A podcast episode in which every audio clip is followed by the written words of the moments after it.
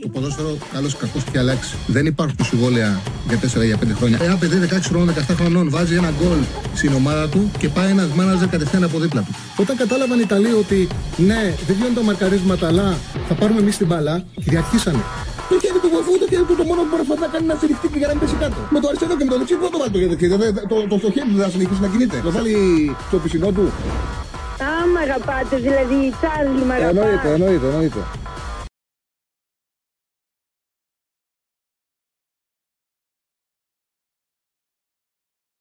Καλησπέρα, καλησπέρα. Είμαστε στον αέρα. Σήμερα είμαστε μαζί με τον Γιώργο Στεφανόπουλο, γιατί ο Στέγιος έχασε την αγαπημένη του γιαγιά. Ο Στέφανος Συναδεινός, ο Στέφανος Συναδεινός έχασε την αγαπημένη του γιαγιά. Οπότε είναι συγκυρία σήμερα. Συλληπτήρια να του δώσουμε, να δώσουμε και στην οικογένειά του. Είμαστε σήμερα με τον Γιώργο Θεοφανόπουλο μαζί.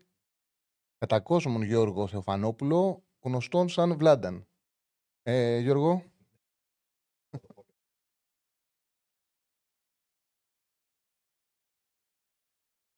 Ναι, ναι. Λοιπόν, θα μας βοηθήσεις σήμερα για να βγάλουμε την εκπομπή. Γι' αυτό το λόγο και εσείς για οποιοδήποτε λάθος να είστε ε, να είσαι κι εσείς έτσι, να κατανοήσετε οποιοδήποτε λάθος μπορεί να συμβεί στη ροή της εκπομπής. Θα μας βοηθήσει σήμερα ο Γιώργος. Λοιπόν, ε, νομίζω ότι ήρθε η ώρα να ανοίξουμε τη συζήτηση για την εθνική, να ανοίξουμε την κουβέντα, καθώς έχει προκαλέσει πάρα πολύ, έτσι, πάρα πολύ συζήτηση, πολλές φωνές, ένταση, ενόχληση για ορισμένους ή έχουν προκαλέσει όλα αυτά οι κλήσεις του ΠΟΓΕΤ για την ε, ακρίβεια ή μη κλήσεις. Για την ακρίβεια το γεγονός ότι κόπηκαν κάποιοι ποδοσφαιριστές, ό,τι έχει γίνει με το Φορτούνι, που δεν ξεκίνησε τώρα, ξεκίνησε από τις αρχές Ιουνίου. Ο Φορτούνης την περασμένη εβδομάδα ανακοίνωσε την αποχώρηση του από την εθνική ομάδα. Ουσιαστικά οδηγήθηκε σε αυτήν. Και αυτό που έκανε ήταν να ε, δημιουργήσει συνθήκες ώστε να σταματήσει αυτή η συζήτηση, να σταματήσει αυτή η κουβέντα γύρω από το όνομά του γιατί καλείται, αν καλείται, αν δεν καλείται. Ουσιαστικά έκανε και για τον εαυτό του, αλλά και για την εθνική μας ομάδα και για τον Πογκέτ πιο εύκολη την, ε, πιο εύκολη την ε, πραγματικότητα, την καθημερινότητα. Με την επιλογή του να ανακοινώσει την απόσυρσή του από την εθνική ομάδα. Όμως δεν μένουμε, δεν ήταν μόνο η, η μη κλίση του Φορτούνη και όσα συνέβησαν. Ήταν και το γεγονός ότι δεν κάλεσε το Κωνσταντέγια. Επίσης δεν κάλεσε το Μανδά. Δεν κάλεσε τον Βαγιανίδη, παιδιά τα οποία έχουν δείξει το ταλέντο τους, έχουν δείξει τα προσόντα τους. Οπότε είναι μια ευκαιρία να ανοίξουμε λίγο αυτή τη συζήτηση και να το κάνουμε σωστά. Να το κάνουμε όπως ακριβώς πρέπει, να δούμε ποιους κάλεσε, να δούμε ποιους δεν κάλεσε και τι θα μπορούσε να κάνει. Γιατί στα λόγια είναι εύκολο να φωνάζει, είναι ο Δουβίκας και να λέει δεν κάλεσε τον ένα, δεν κάλεσε τον δεύτερον. Πρέπει να δούμε όμως ποιους παίκτες έχει καλέσει, σε ποιες θέσεις και πού χώραγαν να μπουν κάποια παιδιά τα οποία για τον κόσμο ε, έχουν αδικηθεί. Ασφαλώς, αυτή η κουβέντα δεν μπορεί να μπαίνει ο Φορτούνης. Ο Φορτούνης δεδομένα έπρεπε να βρίσκεται στην αποστολή της εθνικής μας ομάδας. Πάμε με τη βοήθεια του Γιώργου να δούμε την κάρτα με τις κλήσεις που έχουν γίνει. Λοιπόν, βλέπουμε τον Ατοφύλακε ότι κάλεσε Βλαχοδήμο, Πασχαλάκη, Αθανασιάδη. Στα μπακ κάλεσε Γιανούλη, Τσιμίκα, Μπάλτοκ, Ρότα. Κεντρικούς αμυντικούς κάλεσε τον Τζαβέλα, Χατζηδιάκο, Κουλιεράκη, Μαυροπάνο που δεν έχει δικαίωμα να παίξει με του Ολλανδού, Ρέτσο. Κεντρικούς σκάφ Κουρμπέλη, Μάνταλο, Σιώπη, Μπουχαλάκη, Παπα-Νικολάου. Επιθετικούς σκάφ τον Μπακασέτα, το Χατζηγιοβάνι, το Λιμιό, το Μασούρα, το Πέλκατ, το Φούντα. Και στην επίθεση Σεντερφόρ, τον Ιωαννίδη, τον Γιακουμάκη και τον Παυλίδη. Και πάμε να δούμε τώρα ποιους δεκάλεσε και να κάνουμε αυτό το παιχνίδι μπρο-πίσω, ώστε να τα βάλουμε κάτω και να δούμε ποιος έχει αδικήσει και τι μπορούσε να κάνει. Α ξεκινήσουμε με τον ε, Μανδά. Εγώ έχω την αίσθηση, σας περιμένω κιόλας να βγείτε στη συνέχεια, δεν θα μακρηγορήσω με προλόγους. Το 2-10-22-05-444 να βγείτε να κάνετε τις δικές σας τοποθετήσεις, να μου πείτε σε τι συμφωνείτε, σε τι διαφωνείτε, ε, τι πιστεύετε εσείς ότι πρέπει να κάνει ο Πογέτ. Λοιπόν, να ξεκινήσουμε με το Μανδά. Θεωρώ εγώ, εντάξει, είναι περισσότερο γίνεται η ζήτηση για την κλίση του, έτσι, για να μπει στην εθνική ομάδα. Γιατί δεν θα έπαιζε. Ο Βλαχοδήμος δεν γίνεται να κουνηθεί από θέση βασικού ρανδοφύλακα και ο Πασχαλάκης δικαιωματικά αυτή τη στιγμή είναι ο δεύτερος. Θεωρώ, εγώ αν είναι θέση του Πογέτ, τον Μανδά θα τον καλούσα αντί για τον Αθανασιάδη. Γιατί είναι νέο ηλικία, έδειξε ότι έχει ταλέντο, πραγματικό ταλέντο και πήρε και τη μεταγραφή Σιλάτσιο. Θα ήταν μια επιβράβευση να κληθεί αντί για τον Αθανασιάδη. Η αλήθεια είναι ότι δεν θα άλλαζε τίποτα, τίποτα απολύτως Αυτό είναι η πραγματικότητα της εθνικής μας ομάδας. Ο Βαγανίδης τώρα, ε, μετά τις κλήσεις, έπαθε θλάση. Δηλαδή, αν το καλούσε, δεν θα είχε δικαίωμα να. δεν θα μπορούσε να αγωνιστεί. Σε κάθε περίπτωση, οι κλήσεις έγιναν πριν πάθει το τράβηγμα στους Οσημάδες ο Βαγανίδης. Δεν το ήξερε ο, ο Πογκέτ. Του ακραίους αμυντικούς κάλεσε τον Γιανούλη, τον Τσιμίκα για αριστερά μπακ, τον Μπάλτο και τον Ρότα. Έχουμε πρόβλημα στο δεξιάκρο της άμυνας. Ο Βαγανίδης θα μπορούσε θεωρητικά να πάρει τη θέση του Ρότα. Κατά την άποψή μου, τη δική μου άποψη, είναι ένας ποδοσφαιριστής που έχει πολλά ε, προσόντα εξέλιξης. Αλλά από και πέρα, επειδή έχει να παίξει δύσκολα παιχνίδια ο Πογέτ, μπορώ να καταλάβω, τουλάχιστον ε, προς το παρόν, ότι το μάτι με τους Ολλανδούς είναι δύσκολο πολύ. Ήθελε την ασφάλεια του Μπάλτοκ που θα ξεκινήσει, σίγουρα. Και από εκεί πέρα για δεύτερον, το Ρότα που έχει μεγαλύτερη εμπειρία στην εθνική ομάδα και ίσως να δίνει στο μυαλό του Ποκέτ μεγαλύτερη ασφάλεια από τον νεαρό το Βαγανίδη. Βέβαια, και αν το καλούσε το Βαγανίδη μετά τη θλάση, θα ξανακαλούσε τον ε, Ρότα. Λοιπόν, κεντρικούς αμυντικούς δεν νομίζω ότι υπάρχει κανένας που θα μπορούσε να κληθεί και αδικήθηκε. Τώρα, αν ξεχνάω κάποιον, περιμένω και τα τηλέφωνά σας να μου τα πείτε. Λοιπόν, πάμε στους κεντρικούς χάφ. Έχει γίνει συζήτηση για τον Αλεξανδρόπουλο, για τον Στήρα Αλεξανδρόπουλο. Αν δούμε ποιου κάλεσε ο Πογέτ. Ο Πογέτ κάλεσε σε στο κεντρικό χάφ το Κουρμπέλι, ο οποίος είναι και πάρα πολύ πιθανό να ξεκινήσει. Τον Μάνταλο, και αυτός μπορεί να ξεκινήσει. Το Σιώπη, παίκτες που δίνουν σκληράδα.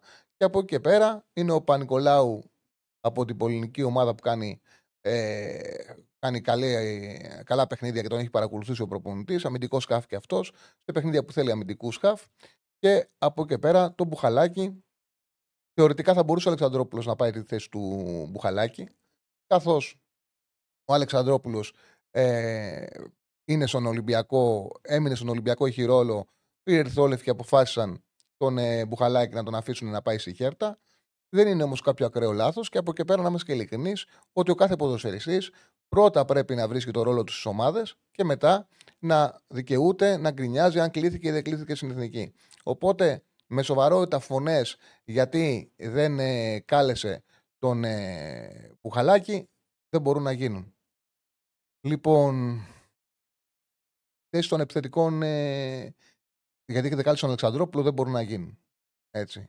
Ε, είναι κατανοητό ότι ο προπονητής ότι ο προπονητής έχει το δικαίωμα να πάρει την απόφασή του και να επιλέξει από ποδοσφαιριστές που δεν είναι ενεργοί ποιον θα καλέσει.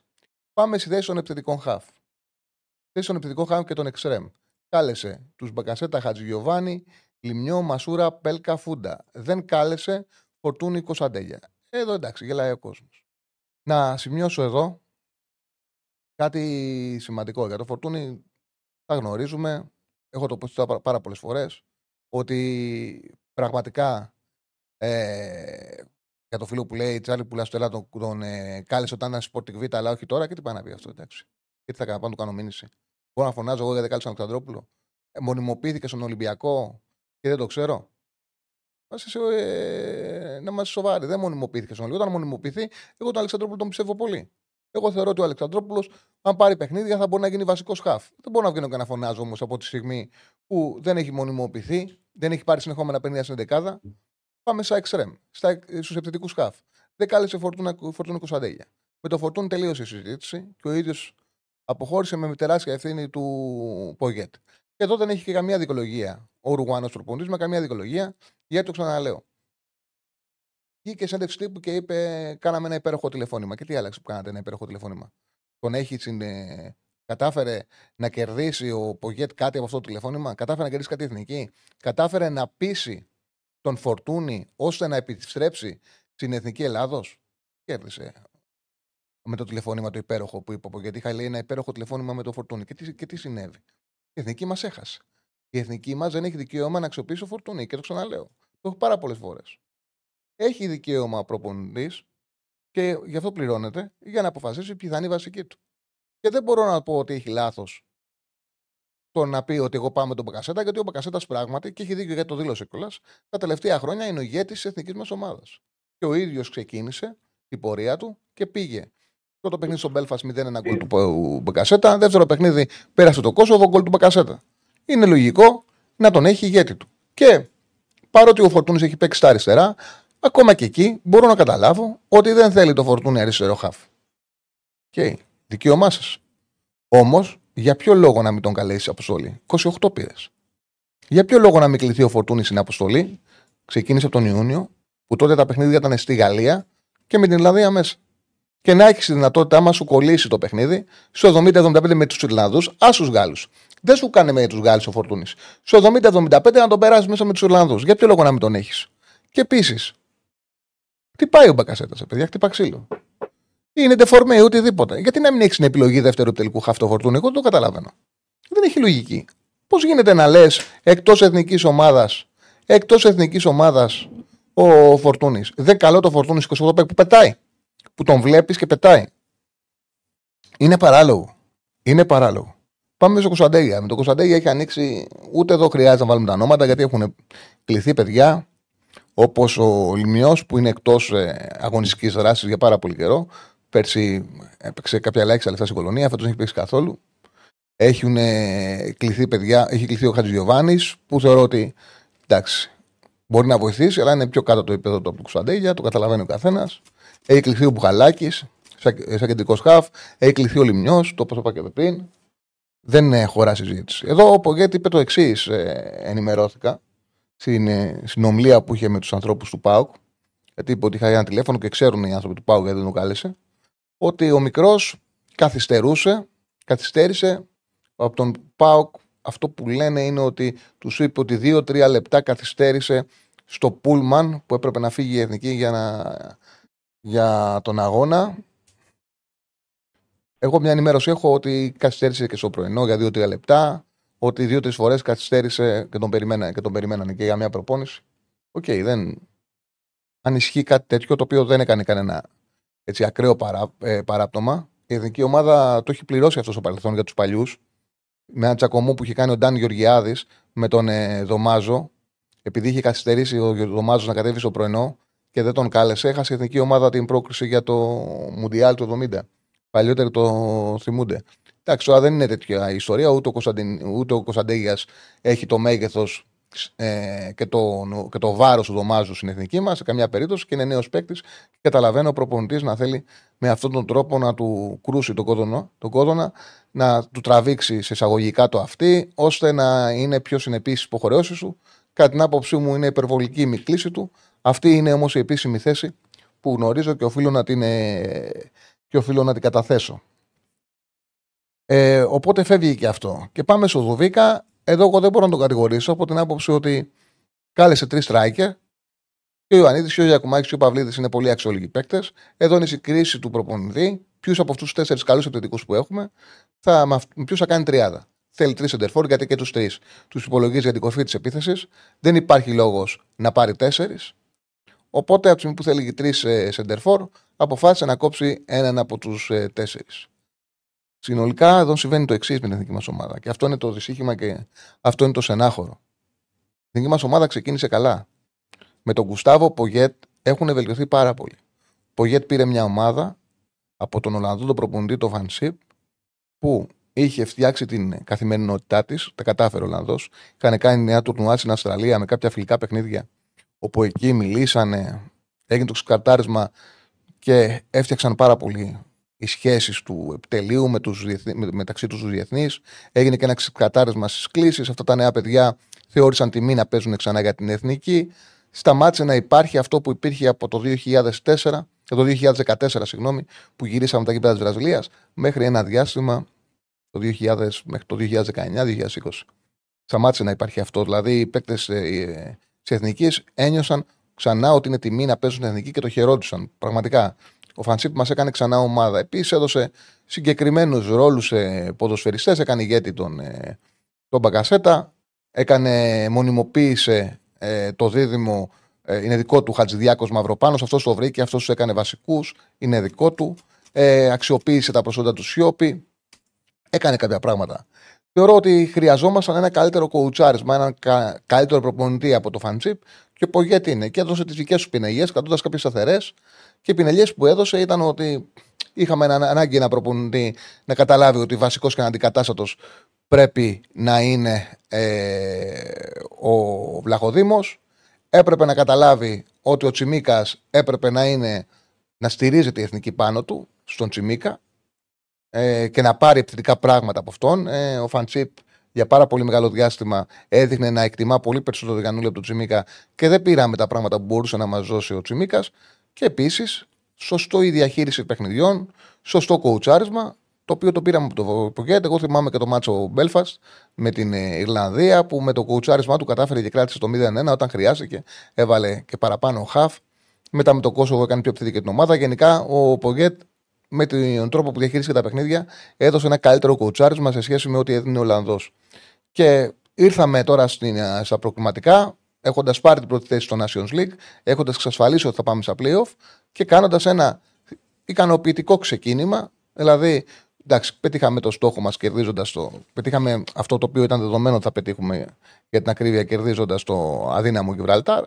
Ε, και στη συνέχεια ε, χάσαμε με πολύ καλή εμφάνιση στη Γαλλία και κερδίσαμε 2-1 τους Ιρλανδούς ανάποδα. Κερδίσαμε δύο Ιρλανδούς, χάσαμε με καλή εμφάνιση στη Γαλλία 1-0 στο όριο. Γενικά πάντως ε, έχουμε ένα ελπιδοφόρο ξεκίνημα και οι Ολλανδοί δεν φοβίζουν. Δηλαδή είναι και θετικό ότι έχουμε ένα όμιλο με Ολλανδία και βλέπουμε ότι οι Ολλανδοί παίζονται. Δεν είναι καλά. Και τους είδαμε και στο Nations League που φάγανε 4 γκολ στην παράταση από τους Κροάτες. Ήρθε 2-2, πήγε στην παράταση 2-4. Και είδαμε επίσης ότι και με την Ιταλία στο μικρό τελικό χάσανε 2-3. Έχουν προβλήματα και ε, έχουν προβλήματα και στην ανάπτυξη τους, έχουν προβλήματα πάρα πολλά και ανασαλτικά. Δηλαδή, αύριο μπορούμε να δώσουμε τη μάχη μας. Υπήρξε ένα καλό κλίμα, είχε δημιουργηθεί ένα καλό κλίμα, το οποίο χάλασε με τις επιλογές, τις περίεργες επιλογές που έκανε ο Πογέτ. Αυτή είναι η πραγματικότητα. Ε, και σε αυτό το περιβάλλον πλέον βρισκόμαστε. Σε αυτό το περιβάλλον βρισκόμαστε για το αυριανό παιχνίδι. Λοιπόν, πριν ανοίξουμε τις γραμμές, καταλαβαίνω ότι και ο κόσμος έχει σοκαριστεί με αυτό που έγινε στο λιμάνι.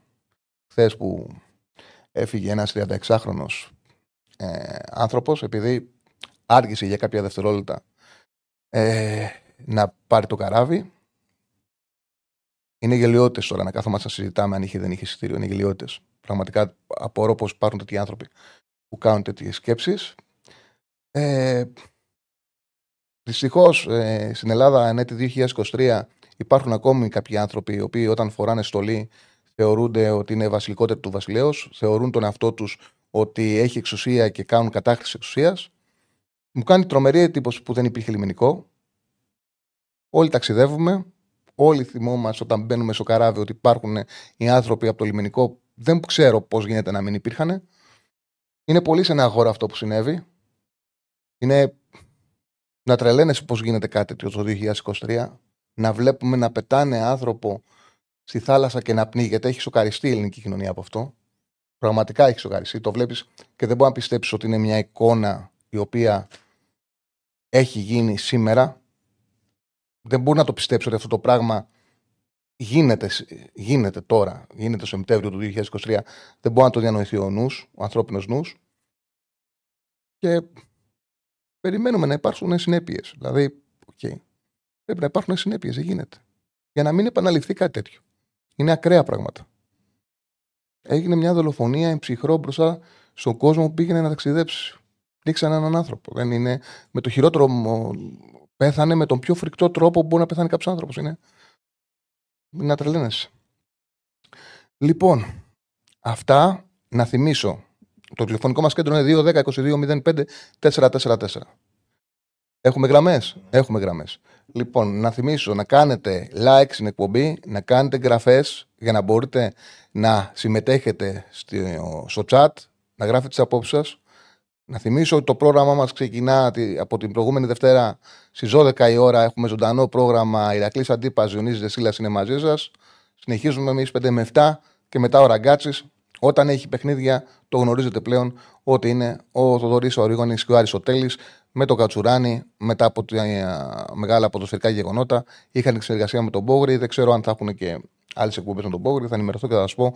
Μην πω κάποιο λάθος. Οπότε, αφού έχουμε γεμίσει με γραμμές, πάμε να ακούσουμε τους φίλους σιγά σιγά να ανοίξουμε το τηλεφωνικό μας κέντρο. Χαίρετε. Χαίρετε, φίλε. Γεια σας, Έλα, φίλε μου. Η αλήθεια είναι ότι και εγώ ήθελα να ξεκινήσω πριν κάνεις το σχόλιο σου για το θέμα σου Πειραιά. Περίμενα ότι δεν θα το ανέφερες για την αθλητική εκπομπή. Εγώ σκέφτομαι ότι φαντάζομαι να παρόμοιο. Ζούμε, ζούμε εδώ πέρα. Δεν γίνεται να αγνοούμε ό,τι συμβαίνει γύρω μας και να συζητάμε μόνο για μπάλα. Δεν είμαστε άνθρωποι είμαστε. Εγώ σκέφτομαι ότι πριν την έξαρση της τεχνολογίας, αν γινόταν ένα τέτοιο περιστατικό αρχές του 2000, τέλη του 1990, μπορεί να μην το μαθαίναμε και ποτέ, να μην το μαθαίναμε ποτέ ε, στην πραγματική του διάσταση, μπορεί να καλυπτόταν και πιο εύκολα. Και πόσα άλλα τέτοια μπορεί να είχαν γίνει στο παρελθόν και να μην τα ξέρουμε και ποτέ. Αν δεν υπήρχε δύναμη της εικόνας, λες. Ναι, ναι, ναι, αυτό. Τα κινητά, τα smartphones θα μπορεί να τραβηχτεί και να ανέβει τόσο γρήγορα. Και εγώ δεν είμαι αισιόδοξος. Δηλαδή πιστεύω ότι θα ξαναζήσουμε κάτι φρικτό σαν και αυτό στην Ελλάδα πάντοτε. Δυστυχώ έχω σταματήσει να πιστεύω μετά από κάτι να υπολογίζω σε αυτό που, που ακούγεται να είναι η τελευταία φορά, να είναι η τελευταία φορά. Δεν πιστεύω ότι θα είναι η τελευταία φορά. Εγώ δεν και... πίστευα ότι θα μπορούσαμε να ζήσουμε κάτι τέτοιο ποτέ. Να πάνε άνθρωποι ε, να πνίξουν έναν συνάνθρωπό τους επειδή καθυστέρησε λίγο ε, καθυστέρησε λίγα δευτερόλεπτα και έτρεξε και αντί να τον βοηθήσουν να προλάβει και να μπει, αντί να τον βοηθήσουν, τον ε, σπρώξανε να τον πετάξουν στη θάλασσα. Ή ε, έστω και μην ήταν αυτή η πρόθεσή τους. Τον σπρώξανε. Και μετά, δηλαδή να τρελαίνεσαι. Μα δεν, το... δεν μπορούσα να φανταστώ ότι μπορεί κάποιος άνθρωπος, επειδή φοράει μια στολή και θεωρεί ότι έχει δύναμη να κάνει κάτι τέτοιο. Δεν μπορούσα να το φανταστώ. Αυτό που δεν δικαιολογείται είναι ότι μπορεί να δεχτεί κάποιος ότι τον σπρώχνουν κατά λάθος μετά φεύγουν. Δηλαδή αυτό είναι ε, το βλέπουν είναι, ότι είναι, έχει όλο, πέσει και δεν, αυτό είναι το απαράδεκτο πραγματικό.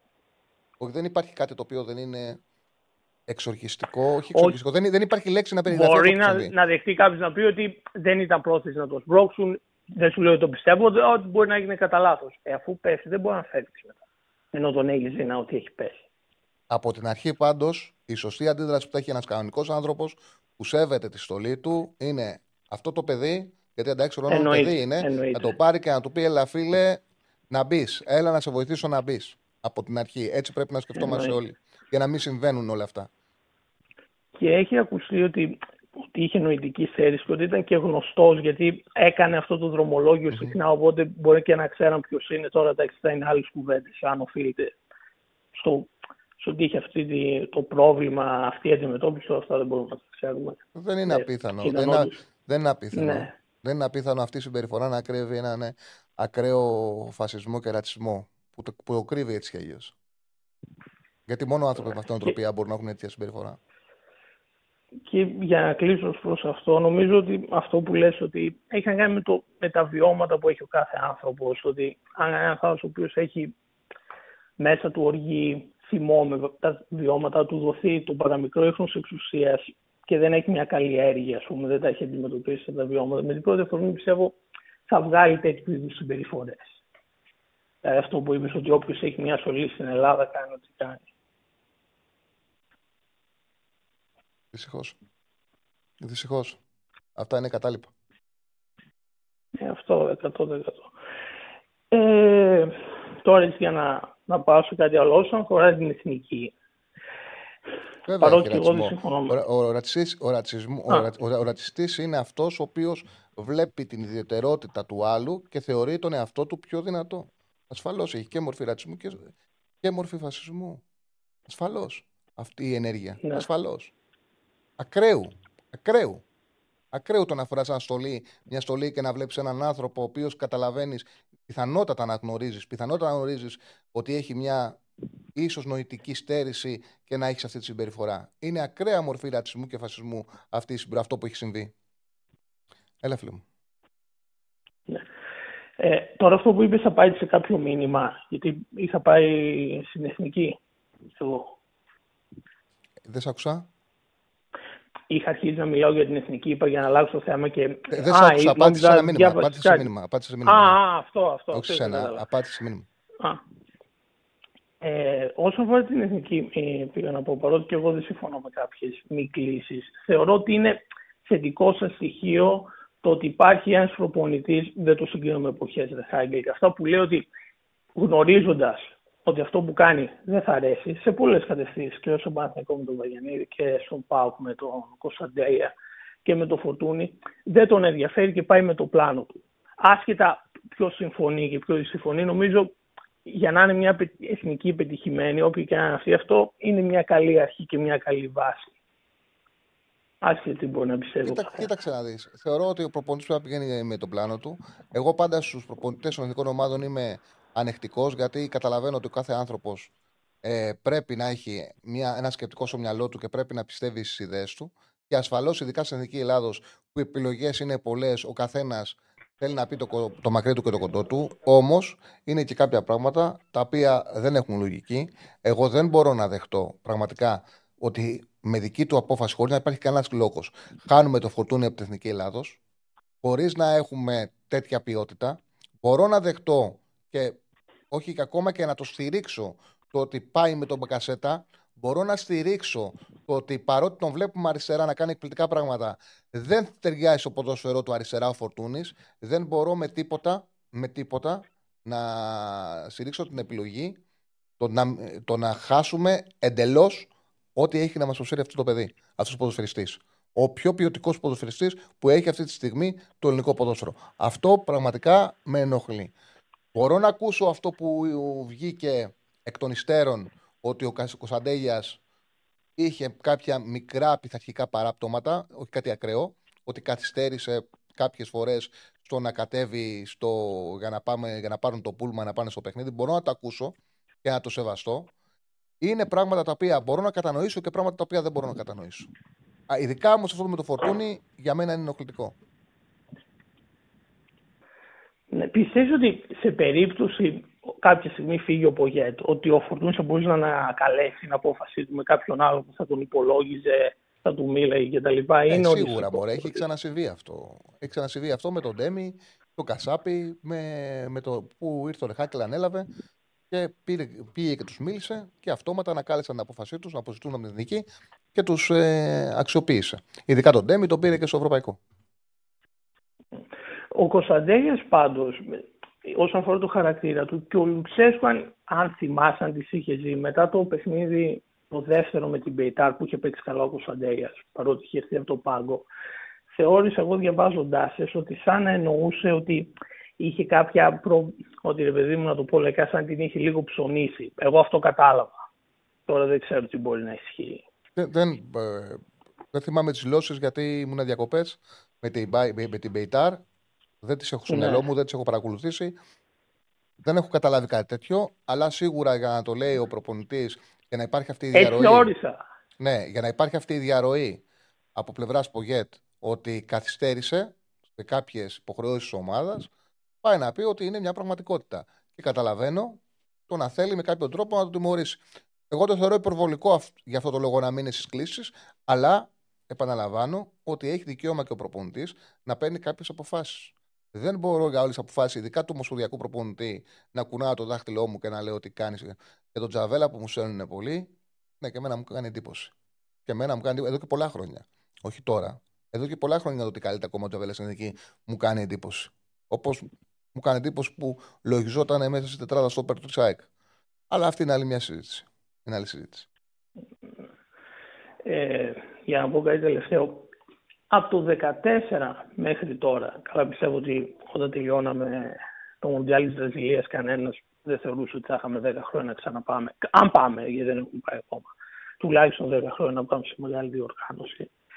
Και πλέον είχαμε φτάσει και σε ένα επίπεδο που ακόμα και πρόκριση στο Μουντιάλ τη θεωρούσαμε λίγο ψηλοδεδομένη πριν, δεν ξέρω τι, ε, τι κλίμα εκλάμβανες πώς να το πω, νομίζω ότι αυτό που έχει αλλάξει από το 2014 δεν είναι μόνο ότι αποσύρθηκαν οι τελευταίοι του 2004, γιατί εντάξει είχα μείνει μόνο δύο πλέον στη Βραζιλία, όλοι οι υπόλοιποι ήταν νέοι. Νομίζω ότι έχει να κάνει και με το επίπεδο των προπονητών ότι είχε πέσει. Γιατί και ο Σάντος και ο Ρεχάγγελ ήταν υψηλού επίπεδου για να τους έχει μια εθνική οποιαδήποτε για μένα, πόσο μάλλον η Ελλάδα. Εκεί ίσως έπρεπε. Κοίτα, ο Ρανιέρη ήταν μεγάλο όνομα. Δεν του βγήκε. Δεν είχε τόσες επιτυχίες πάντως. Δηλαδή, και ακόμα και η Λέσσερ ήταν μετά. Εντάξει, ε, ήταν μεγάλο όνομα. Δηλαδή, θα προπονήσει από Εθνική Ελλάδα ο Ρανιέρη ήταν μεγάλο όνομα. Ανεξάρτητα αν δεν τη διαχειρίστηκε καλά τη δουλειά. Δηλαδή, και ο Ρανιέρη είχε ευθύνες που απέτυχε. Δεν είχε μόνο η Ομοσπονδία, δεν είχαν μόνο οι ποδοσφαιριστές. Και ο Ρανιέρη τη δουλειά του δεν είχε διαχειριστεί καλά. Τι να σου πω τώρα. Ε, παίζει ρόλο και προπονητές, σίγουρα έχουν κάνει λάθη. Ε, έχω την αίσθηση ότι μετά το Ρανιέρι, σαν όνομα, ο Πογέτη είναι το καλύτερο όνομα που έχουμε πάρει.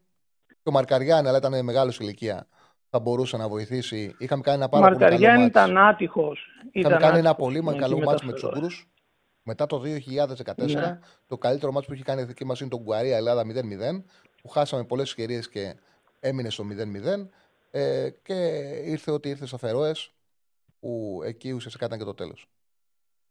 Πιστεύω ότι μετά το Μουντιάλ τώρα το 22, αν ο Πογέτη δεν είχε πάρει την πρώτη θέση στο Nations League, που ήταν και η μεγαλύτερη επιτυχία που έχουμε κάνει το 2014 και μετά, δεν ξέρω, εγώ έχω την εντύπωση ότι θα υπήρχαν πιθανότητες να επιστρέψει ο Σάντος. Απλά ήταν δύσκολο να διώξει τον Πογέτη. Εντάξει, δεν ξέρω. Και άμα θέλει και ο Σάντος να απεξερέψει. Εντάξει, και ο Σάντος νομίζεις, έχει μεγαλώσει σε ηλικία. Τώρα στην Πολωνία δεν ξεκίνησε Ναι. καλά. Τι να σου πω. Δεν θεωρώ πάντως ότι είναι κακή επιλογή ο Πογέτη σαν προπονητής. Όχι, όχι, Ε, σε καμία περίπτωση. Όχι. Η Χάλας φρόντισε ο ίδιος με τον περίεργο χαρακτήρα του να χαλάσει λίγο το κλίμα με τις περίεργες επιλογές του. Σε ευχαριστώ πάρα πολύ, φίλε μου. Εγώ σα ευχαριστώ. Καλή συνέχεια. Να είσαι καλά, να είσαι καλά. Ναι, ο Ρανιέρη μετά πήρε το πρωτάθλημα στη Λέσσα. Ναι. Αλλά έχει κάνει ήδη και επιτυχίες και με στη Βαλένθια είχε πάει καλά και στη Ρώμα. Έχει πάει σε πάρα πολλές ομάδες. Ο Ρανιέρη ήταν, ήταν όνομα για την εθνική μας ομάδα. Πρέπει ο Κωνσταντίνιας να πάρει λέει, μυϊκό όγκο, να δουλέψει είτε μόνος του είτε με την ομάδα του εξωτερικού γιατί στο Πάουκ δεν θα δει χαΐρι. Εντάξει, τον Πάουκ παίρνει παιχνίδια, παίρνει χώρο, παίρνει χρόνο. Ε, η ομάδα στηρίζεται πάνω του, τον χρησιμοποιεί σε μια θέση επιτελικού χαφ που τον βοηθάει το να είναι μέσα στα παιχνίδια. Οπότε αυτή τη στιγμή εγώ έχω την αίσθηση ότι είναι καλό για τον Κωνσταντέλια να μείνει στον Πάουκ γιατί εκεί παίζει και μαθαίνει τον εαυτό του. Πάμε στον επόμενο. Χαίρετε. Χαίρετε. Α, γεια σου Τσάρλι. Έλα Κώστα, τι κάνεις; Δεν ξέρω αν επιτρέπει να βγω δεύτερη συνεχόμενη μέρα. Yes, yes, yes, πες. Αλλά εκμεταλλευόμενος τη βροχή που πέφτει αυτή τη στιγμή στη Λαμία και που δεν πάω για μπάνιο, χαίρομαι που ξαναμιλάω μαζί σου. Να είσαι καλά, Κώστα. Θα κάνω μια εισαγωγή λίγο για τους μικρού τραυματισμού του Παναθηναϊκού και θέλω τη γνώμη σου και μετά θα εκμεταλλευτώ λίγο το όνομά μου ως Λαμιώτης να μιλήσω για τη Λαμία και να ζητήσω επίσης τη γνώμη σου. Ναι. Λοιπόν, είχαμε λοιπόν με τα Γιάννενα τέσσερις μυϊκούς τραυματισμούς, σαν Παναθηναϊκός μιλάω πάντα, στον ίδιο αγώνα. Αν υποθέσουμε ότι υπήρχε και του Σέγκεφελτ, η ομάδα δείχνει ότι μάλλον έκανε μια ελαφριά προετοιμασία και δικαιολογημένα βέβαια, διότι μια βαριά προετοιμασία θα έφερε αποτελέσματα πολύ αργότερα και στόχος ήταν οι όμιλοι του Europa κατά κύριο λόγο, αλλά δεν νομίζω ότι είναι τόσο πολύ φυσιολογικό στις πρώτες αγωνιστικές του πρωταθλήματος να έχουμε τόσους μυϊκούς τραυματισμούς. Θες να μου πεις τη γνώμη σου γι' αυτό; Κοίταξε να δεις. Ο Παναναναϊκό το να παίζεις τώρα, να είμαστε δίκαιοι. Το ότι αν έχει γίνει ελαφριά, καλή, κακή προετοιμασία, θα το δούμε στη διάρκεια της σεζόν. Βέβαια, είναι πάρα πολύ δύσκολο, μα πάρα πολύ δύσκολο, όταν ενώ έχεις να κάνεις προετοιμασία, να πρέπει πραγματικότητα να παίξεις δύο μάτσε με την Τύπρο, δύο μάτσε με τη Μαρσέικ και δύο μάτσε με την Μπράγκα. Έξι παιχνίδια, Όντως, όντως. έξι μάτς και δύο πρωταθλήματος, οχτώ μάτς. Αυτά έδωσε ο Παναναναϊκός. Ουσιαστικά σε ένα διάστημα 45 ημερών ήταν το διάστημα που τα έδωσε ο Παναναναϊκός. Απαιτητικά, Ναι, ναι, ναι, ναι, ναι. απαιτητικά παιχνίδια. Δεν είναι εύκολο και η ομάδα να αντέξει. Δηλαδή ήταν λυτρωτικό για τον Παναναναϊκό ότι έγινε αυτή η διακοπή. Και επίσης δεν πρέπει να ξεχνάμε ότι μιλάμε για ποδοσφαιριστές που τα τέσσερα παιχνίδια που έδωσαν με Μαρσέη και Μπράγκα, το επίπεδο του τρεξίματος, της έντασης, της ενέργειας που πρέπει να καταβάλουν είναι πάρα πολύ, μα πάρα πολύ μεγαλύτερο, πολύ πιο ψηλό από αυτό που έχουν συνηθίσει να παίζουν. Περισσότεροι από αυτού. Σωστό. Οπότε ήταν φυσιολογικό αυτή την εποχή να μην είναι 100% καλά και ήταν και επικίνδυνο να βγάλουν μικρού τραυματισμούς όπως και συνέβη. Ε, δεν μπορώ να κρίνω το γυμνασ... ε, τους γυμναστές του Πανανακού. Εκεί που μπορώ να τους κρίνω είναι σε τι κατάσταση έχουν τους ποδοσφαιριστές και εγώ βλέπω ότι με αυτό το τεχνικό επιτελείο οι παίκτες του Πανανακού είναι σε καλή αγωνιστική κατάσταση. Δεν βλέπω, δηλαδή για τον Παλάσιος που τον είδα ότι είχε παραπάνω κιλά, το είπα. Ενοχλημένος, έμαθα ότι έχει δουλέψει καλά και φαίνεται ότι έχει, το παιδί, έχει, ο αθλητής έχει στεγνώσει. Ότι κάποια κιλά που είχε βάλει κακός φαίνεται ότι τα έχει χάσει. Αυτό Λίγο- μου ενημερώθηκα και αυτό βλέπω. Ναι, λίγα κιλά ο Βιλένα πρέπει να χάσει ακόμα βέβαια. Ναι, ναι, ο Βιλένα τους ήρθε έτσι. Ο Βιλένα τους ήρθε. Αλλά, αλλά θα το αφήσω ρητορικό να αιωρείται και οι άλλες ομάδες και δει η ΑΕΚ, ας πούμε, θα μου πεις έχει πιο πολλούς παίκτες η ΑΕΚ και πιο πολλές λύσεις. Ε, έδωσε απαιτητικά παιχνίδια και έτρεξε, αλλά τους ίδιους μυϊκούς τραυματισμούς δεν έβγαλε. Δεν θα μιλήσω για τον Ολυμπιακό, ο οποίος δεν είχε τα, τη, την ίδια ένταση των παιχνιδιών. Έτσι. Και η Άκη είχε τα προβλήματά της, τα οποία ήταν ξεκάθαρα. Και αυτό είναι και κάπως συγκυριακό. Δηλαδή δεν, δεν ξέρεις αν Μπορεί φταίει να κάτι. τα βγάλει αργότερα. Ναι, Σωστό. θα το δούμε στην πορεία. Θα το δούμε στην πορεία. Το δεύτερο που θέλω να μιλήσω και θα, θα ζητήσω και τη δικιά σου τη γνώμη, κάνοντας ε, μια ανοίξη για τη δεύτερη μεγάλη μου αγάπη, τη Λαμία, είναι ότι φέτος η ομάδα παρουσιάζεται πάρα πάρα πάρα πολύ βελτιωμένη. Ε, αδικήθηκε από το 2-2 του Βόλου διότι σοφαρίστηκε στα, στα χασομέρια από ένα γκολ από 40 μέτρα το οποίο για μένα ευθύνεται ο Νάγκη ο οποίος παρακαλώ πριν μερικά χρόνια έπαιζε στη Λάρισα στη Β' Εθνική και τους πήρε Λαμία πακέτο μαζί με τον Ακούνια. Εκεί λοιπόν αδικηθήκαμε λίγο ως προς τους βαθμούς και πήραμε ένα μεγάλο τρίποντο με τον Άρη μέσα στη Λαμία δείξαμε μια πολύ καλή εικόνα με τον Ολυμπιακό και αν, αν το λέω με κεφαλαίο, όπως ακούγεται στην πόλη, ε, πραγματοποιηθεί μία εκ των δύο μεταγραφών η οποία είναι στα σκαριά ή το Τζοργκάεφ ή το Τραωρέ θα είναι υπέρβαση για τη Λαμία. Τώρα θα μου πεις, υπερβατική ήταν και η μεταγραφική ενίσχυση Καρλίτος. με, με τον Καρλίτος. Διότι συμβόλαιο 500.000 η Λαμία δεν έχει δει αιώνες τώρα. Αλλά να μην ξεχνάμε ότι ο πρόεδρος, δεν θα το πω εκμεταλλεύεται, ούτε θα μιλήσω πολιτικά, είναι υποψήφιος δήμαρχος για την πόλη. Και αυτό δεν είναι άσχετο ούτε με τη σωτηρία της ομάδας πέρυσι, ούτε με την υπερβατική ενίσχυση της φέτος. Θέλω να μου πεις πώς τη βλέπεις τη Λαμία και εσύ φέτος. Θα σωθούμε πιο νωρίς πιστεύω εγώ. Ναι, και εγώ νομίζω ότι δεν θα κινδυνεύσει η Λαμία καθόλου. Καθόλου. Ε, και ο Βόκολος δείχνει ότι είναι πολύ καλός προπονητής για αυτές τις ομάδες. Τη βοήθησε πάρα πολύ φέτο, ε, πέρσι να παραμείνει τη Λαμία. Είναι δεμένη. Ο Ναι. Καρλίτος είναι μια μεταγραφή που προσφέρει, Τεράστια. ναι, ναι, Τεράστια. προσφέρει ποιότητα μπροστά και δεν είναι μόνο τα γκολ που βάζει. Έχει την ικανότητα να κρατάει την μπάλα ψηλά και με Βέβαια. αυτόν τον τρόπο βγάζει επιθέσεις και σε θέση ε, ε, απειλή στους συμπαίκτες του. Θεωρώ ότι η Λαμία δεν θα έχει κανένα πρόβλημα να σωθεί φέτος. Θα έχει Ναι. μια καλή χρονιά. Με τον Βόλο είχε ένα γκολ, μία assist. Με τον Άρη είχε ένα γκολ και με τον Ολυμπιακό είχε ένα γκολ άσχετα αν ήταν offside. Δηλαδή τα τελειώματά του ο Καρλίτος τα έχει. Ναι, ναι, ναι, και είναι, έκανε εκθέσει. δεδομένο. είναι δεδομένο. Έτσι. είναι. Τώρα υπάρχει, υπάρχει ένα, με, ένα πρόβλημα τέλος πάντων ε, στη Λαμία με τα center back που λείπει ο Κυριάκος ο Παπαδόπουλος και θα γυρίσει, αλλά οφείλω να αναγνωρίσω στο Βόκολο και όποιος Λαμιώτης με ακούει αυτή τη στιγμή και ασχολείται με την ομάδα καταλαβαίνει τι λέω, το Σλίφκα που την είχε πέρυσι εξάρι, τον μετακίνησε ως πίσω από το Σεντερφόρ και τον έχει μπροστά και αυτό έχει ε, βοηθήσει την ομάδα και τον Νούνιες αντιστοίχως που τον είχε δεκάρι τον έχει μετακινήσει στα αμυντικά χαφ. Αυτό δείχνει ότι είναι ένας προπονητής ο οποίος ανακατεύει την τράπουλα. Δίπλα Αυτό στο είναι Στάνκο, καλό. ναι. Ναι, ναι, ναι. Έχει, Ναι, δείξει, αυτό- έχει δείξει ότι έχει ταλέντο ο Βόκολος. Ναι. Αυτά είχα να πω. Ευχαριστώ, ε, Κώστα μου, σε ευχαριστώ πολύ. Να είστε καλά που με άκουσες και σήμερα ευχαριστώ πολύ. Το Charlie Ball νομίζω ότι τώρα που έμαθα και το όνομα να πάει ακόμα καλύτερα. Να είσαι καλά, Κώστα μου, να είσαι καλά. Ευχαριστώ και εγώ. Γεια σας. Λοιπόν, ε, για το Λιμιό, ο Λιμιός η κολονία ανήκει. Ε, εντάξει, δεν έχει παίξει φέτος. Για τον ε, φίλο που λέει, είπε κάτι πολύ σωστό. Ότι στις τελευταίες κλήσεις του ήταν καλός ο Λιμιός. Κύριο λόγος που θεωρώ ότι παρότι δεν έχει παιχνίδια τώρα ο Λιμιό ε, και δεν είναι και η καριέρα του μετά το χιαστό που έπαθε το προηγούμενο καλοκαίρι σε άνοδο, είναι το ότι είναι ένας παίκτης όπου του αρέσει πολύ να βρίσκει συνθήκη, δίνει τα πάντα για το συγκρότημα και επί Πογέτ, το ξεκίνημα στο Nations League και κάνει εκπληκτικά παιχνίδια και με τον Φανσίπ θυμίζω ότι παρότι δεν έπαιρνε χρόνο στις ομάδες του, πήγαινε στην ηθίκη και ήταν ο καλύτερος παίκτης. Και ο Πογέτ τον έχει δει τον Λιμιό να παίζει καλά.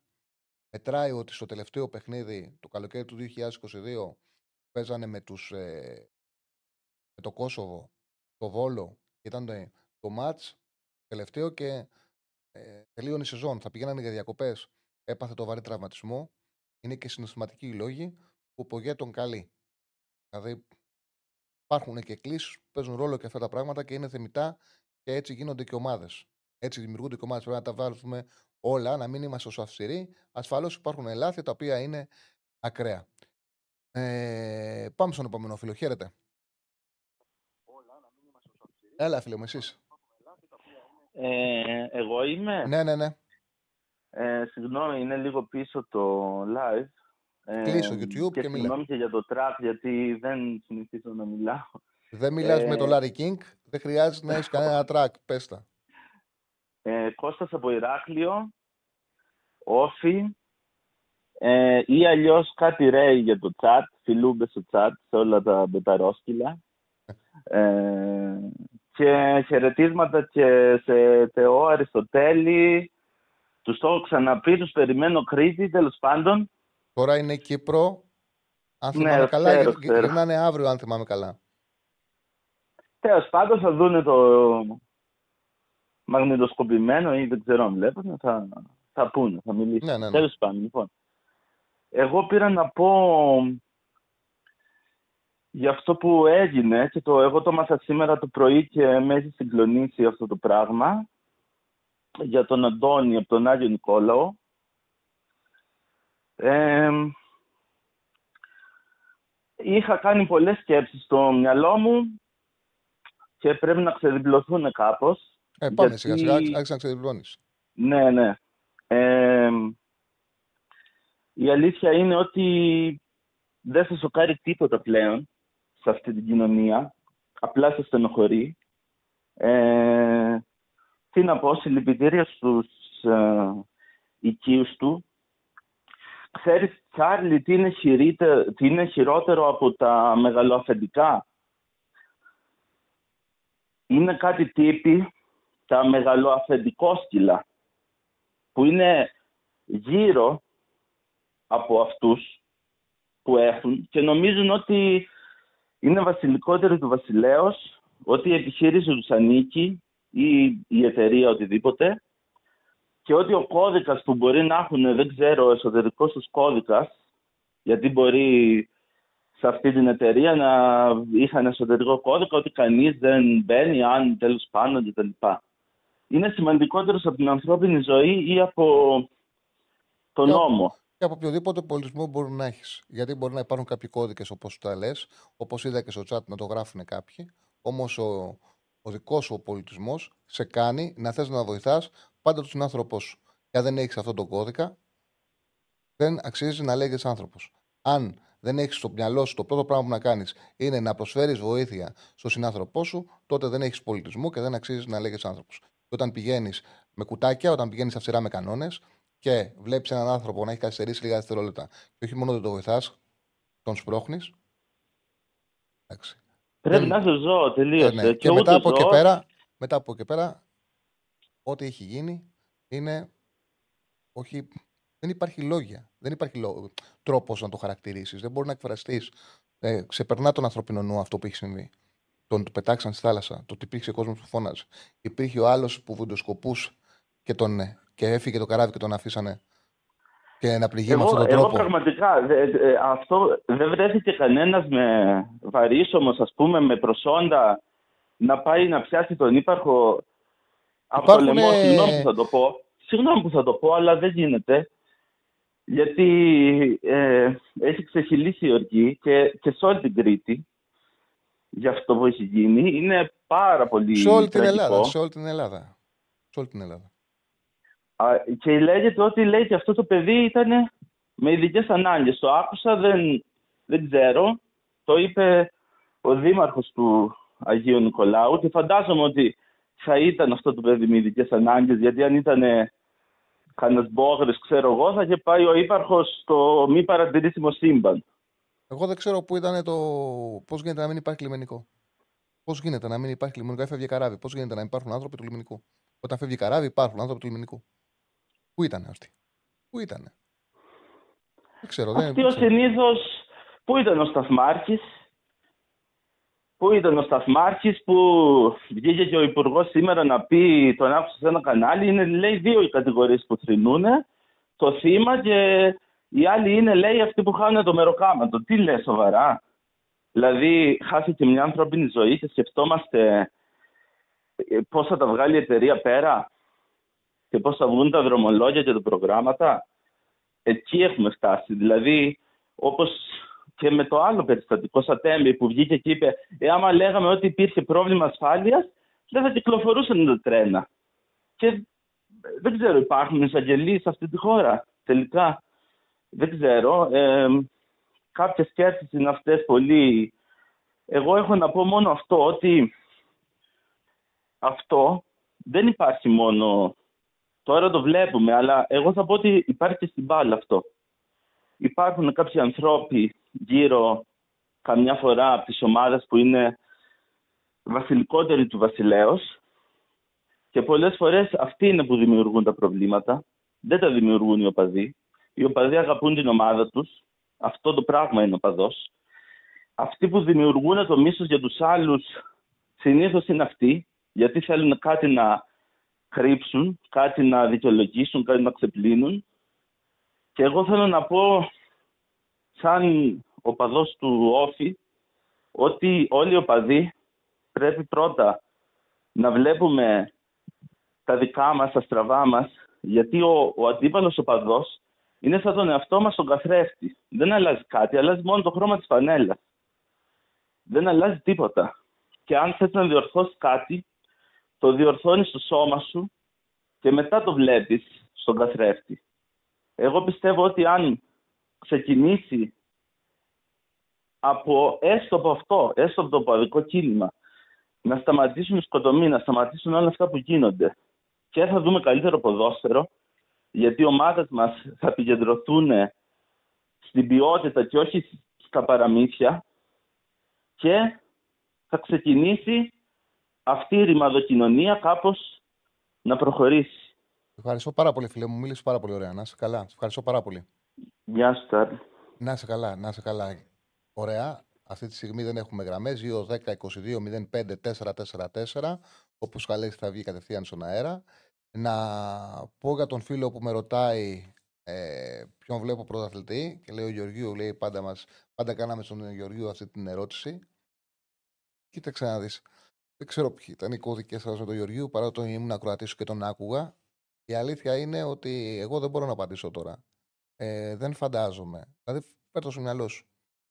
Πίστευες, πίστευε κανείς ε, αρχές Σεπτέμβρη πέρσι ότι θα πάρει το πρωτάθλημα η ΑΕΚ; Φαινόταν κάτι τέτοιο; Αλλάζουν τα πράγματα στην πορεία της σεζόν. Αλλάζουν πάρα πολύ νωρίς ακόμα.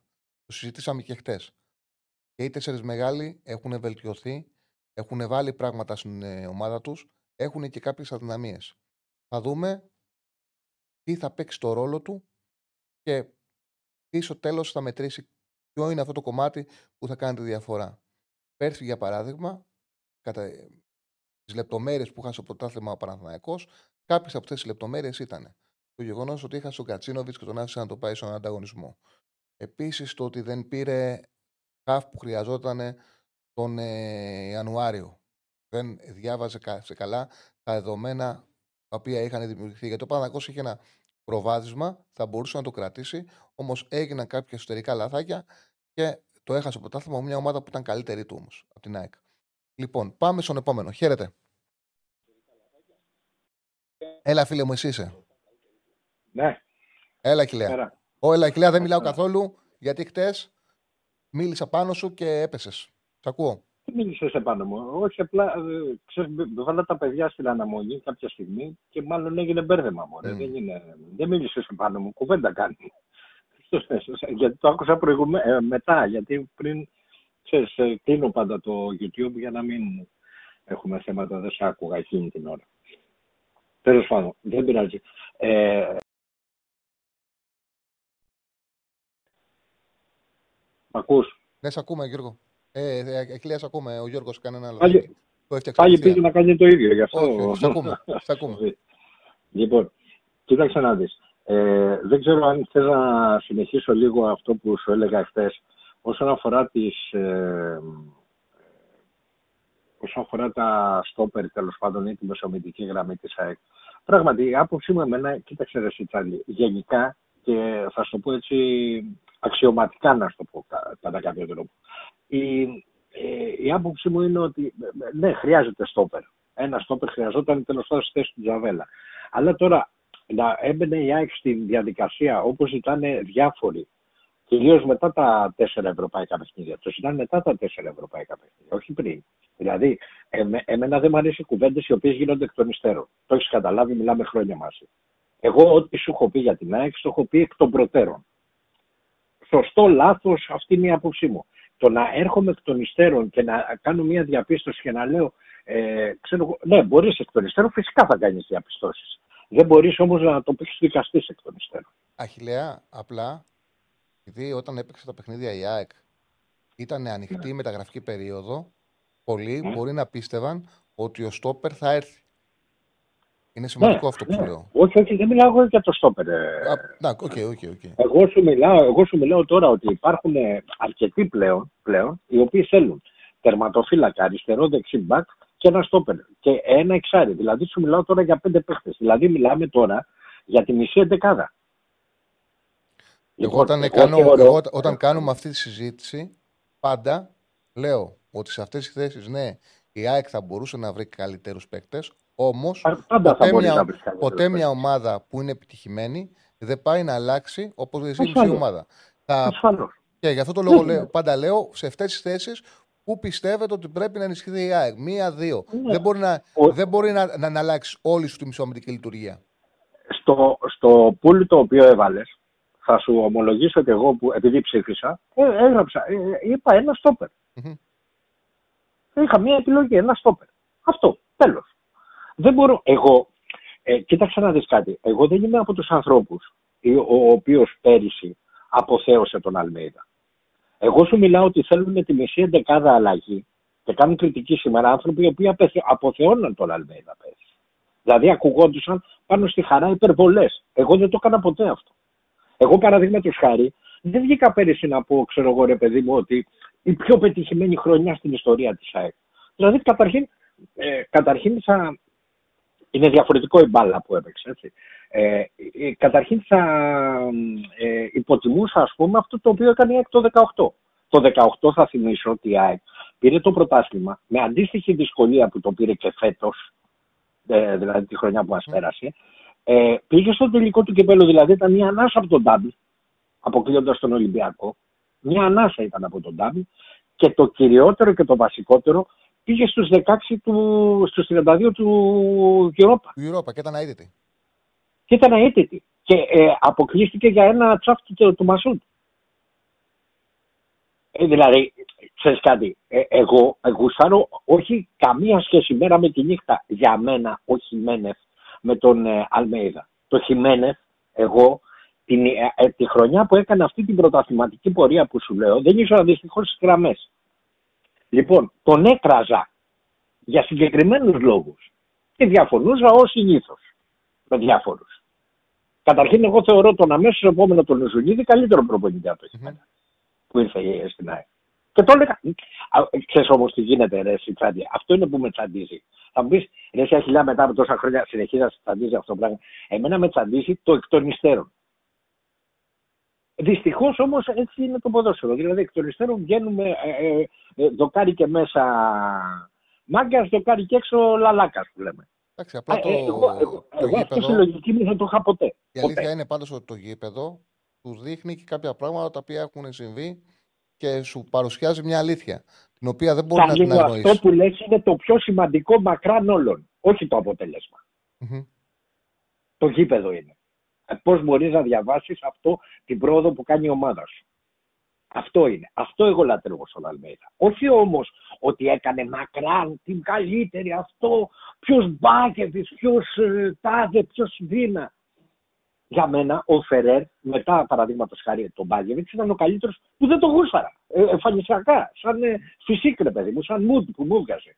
Δεν το γούσταρα. Αλλά ήταν μακράν ο καλύτερος φοβολητής που έχει περάσει στην ΑΕΚ μετά τον Μπάκεβιτ. Πολλοί λένε το Σάντος. Για μένα δεν είναι. Είναι ο Φερέρ. Θέλω να σου εξηγήσω τη φιλοσοφία μου. Έτσι. Ναι, ναι, κατάλαβα. Κατανοητό είναι αυτό. Κατανοητό. Αλλά εντάξει, δεν μπορεί κάποιος να αρνηθεί ότι ο Αλμέιδα αυτό που έκανε πέρυσι ήταν σπουδαίο και συνεχίζει να έχει μια Όχι ομάδα. Σπουδαίο, σπουδαιότατο, Ναι. κυρίως όμως όχι για το αποτέλεσμα, για την μπάλα που έπαιξε. Ναι, ναι, ναι, είναι όλο. Γι' Ο- αυτό Είναι μου όλο παρουσία μαζί. στο γήπεδο. Για το, ότι- για το ότι μου, μου έβγαλε ποδοσφαιριστές στην επιφάνεια. Για το ότι μου ανέδειξε ποδοσφαιριστές. Και κυρίως διότι είχε την εικόνα και σαν, ε, ε, σαν κλίμα αυτό το οποίο είχε η ομάδα του πέρυσι. Δηλαδή το ότι για μένα ε, πήγε, πήγε ας πούμε παραδείγματος χάρη στον ε, ε, κύπελο με τον Ολυμπιακό, που ήταν ένα ιδιαίτερο φορτισμένο παιχνίδι, και έκανε αυτό που έκανε, έδειξε ότι είναι μάγκας προπονητής. Μμμ. Λάθη θα κάνει. Παραδείγματος χάρη. Εγώ ξέρεις, παραδείγματος χάρη, ότι διαφωνώ σε μία από τους ακρογωνιαίους λίθους της φιλοσοφίας του, που είναι ο Λιβάης Σεντερφόρ. Εγώ, εγώ. Ε, είναι, σου μιλάω. προσωπ... είναι προσωπικός, σου, είναι υποκειμενικό. Ναι, είναι άστο, υποκειμενικό. άστο. Ναι, ναι, ναι, ακριβώς. Το σέβομαι όμως. Ναι, ναι. Και αυτές, αυτή τη σκέψη μου την έχω πει από πέτες που το έκανε. Δεν τη λέω φέτος. Δεν Ξέρεις, περιμένω στην γωνία το Λιβάη ε, αν τι θα κάνει και πώς δεν θα κάνει.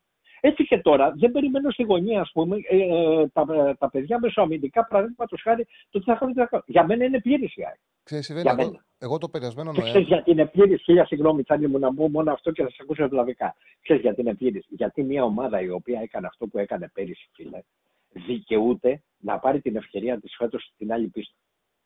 Ναι, Γιατί η ΑΕΚ άλλαξε πίστα φέτος. συμφωνώ σε αυτή τη λογική. Εγώ καταλαβαίνω τους προπονητές όπου όταν ε, δημιουργούν μια ομάδα που παίρνει πρωτάθλημα, τον πρωταθλητή τον αφήνει να ζήσει και να πεθάνει τον χρόνο που του αναλογεί να πεθάνεις στο γήπεδο. Τον πρωταθλητή δεν τον σκοτώνεις, εσύ. Δεν, Χωρίς να είναι, δεν τους χωρίς στερείς να το είναι μονή πρωτάθλημα. αυτό, έτσι. Ναι, χωρίς ναι. να είναι μονή. Ναι, αυτό που θέλω να σου πω ήταν το εξής. Ότι εγώ τον Νοέμβριο, όταν έγινε η διακοπή για το Μουντιάλ, η ΑΕΚ ήταν πίσω στη βαθμολογία. Δεν θυμάμαι αν ήταν 8 ή 10 πόντους, αλλά ήταν κάπου εκεί.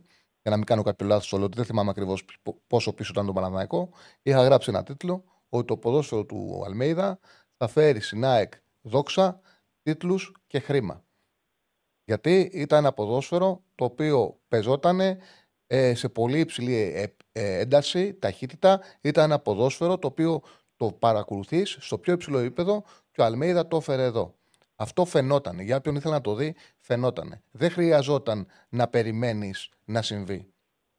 Αυτό το οποίο βλέπω τώρα είναι ότι δεν έχει αλλάξει τίποτα από το ποδόσφαιρο του Αλμίδα. Η ΑΕΚ συνεχίζει να είναι επιθετική, συνεχίζει να βγάζει ένταση, να βγάζει ενέργεια, να είναι ελκυστική στα μάτια του κόσμου, να μπορεί με 10 παίκτες να κάνει ανατροπή στο βόλο βάζοντας με 10 παίκτες 3 γκολ δεν είναι εύκολο. Να φέρνει ένα-ένα του Πανσεραϊκό και στην πραγματικότητα να έχει φτιάξει ένα μάτς για 4-1, που ο Πανσεραϊκός είναι καλή ομάδα, απλά να μην της μπήκαν στα δίχτυα. Θεωρώ όμως ότι το να μείνει με τρία στόπερ, ειδικά για το ποδόσφαιρο που παίζει η ΑΕΚ, είναι ακραίο λάθος. Και επειδή θα παίξει λόγω Ευρώπης πολλά παιχνίδια υψηλού ανταγωνισμού, φοβάμαι ότι θα το πληρώσει και τουλάχιστον μέχρι τον Ιανουάριο αυτό θα έχει φανεί. Τώρα, αν τον Ιανουάριο δεν είναι μεγάλη διαφορά και μπορείς και πάει ένα center back και το καλύψει γιατί το πρωτάθλημα παίζεται στα playoff, είναι κάτι το οποίο δεν μπορώ να το αποκλείσω. Όμως θεωρώ ακραίο το ότι έμεινε με τρία στόπερ. Δεν το φανταζόμουν, δεν το περίμενα. Και, και εγώ να σου πω την αμαρτία μου. Δεν το περίμενα. Και εγώ, δηλαδή, δεν το περίμενα. Δηλαδή, ε, ε, ε, αν, ανέμενα, ας πούμε, να πάρει ένα στόπερ. Αλλά έχει δείξει ότι, ε, ξέρεις κάτι, ε, σε αυτά τα παιδιά που κάνει group, ο Αλμέιδα, αυτό έχει δείξει, έτσι καταλαβαίνω εγώ. Ε, ε, δείχνει μια εμπ- εμπιστοσύνη ενδεχομένως και μια. ε, είναι κάτι λίγο περισσότερο από επαγγελματικό.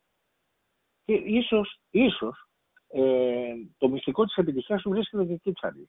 Βέβαια, πολύ ορθά λες, και εγώ το καταλαβαίνω, ότι μπορεί αυτό το πράγμα κάποια στιγμή μπορεί να σου δώσει πράγματα, μπορεί και να σου πάρει. Ε, αλλά το ποδοσφαιρό ε, έτσι είναι, ρε φίλε. Έτσι είναι.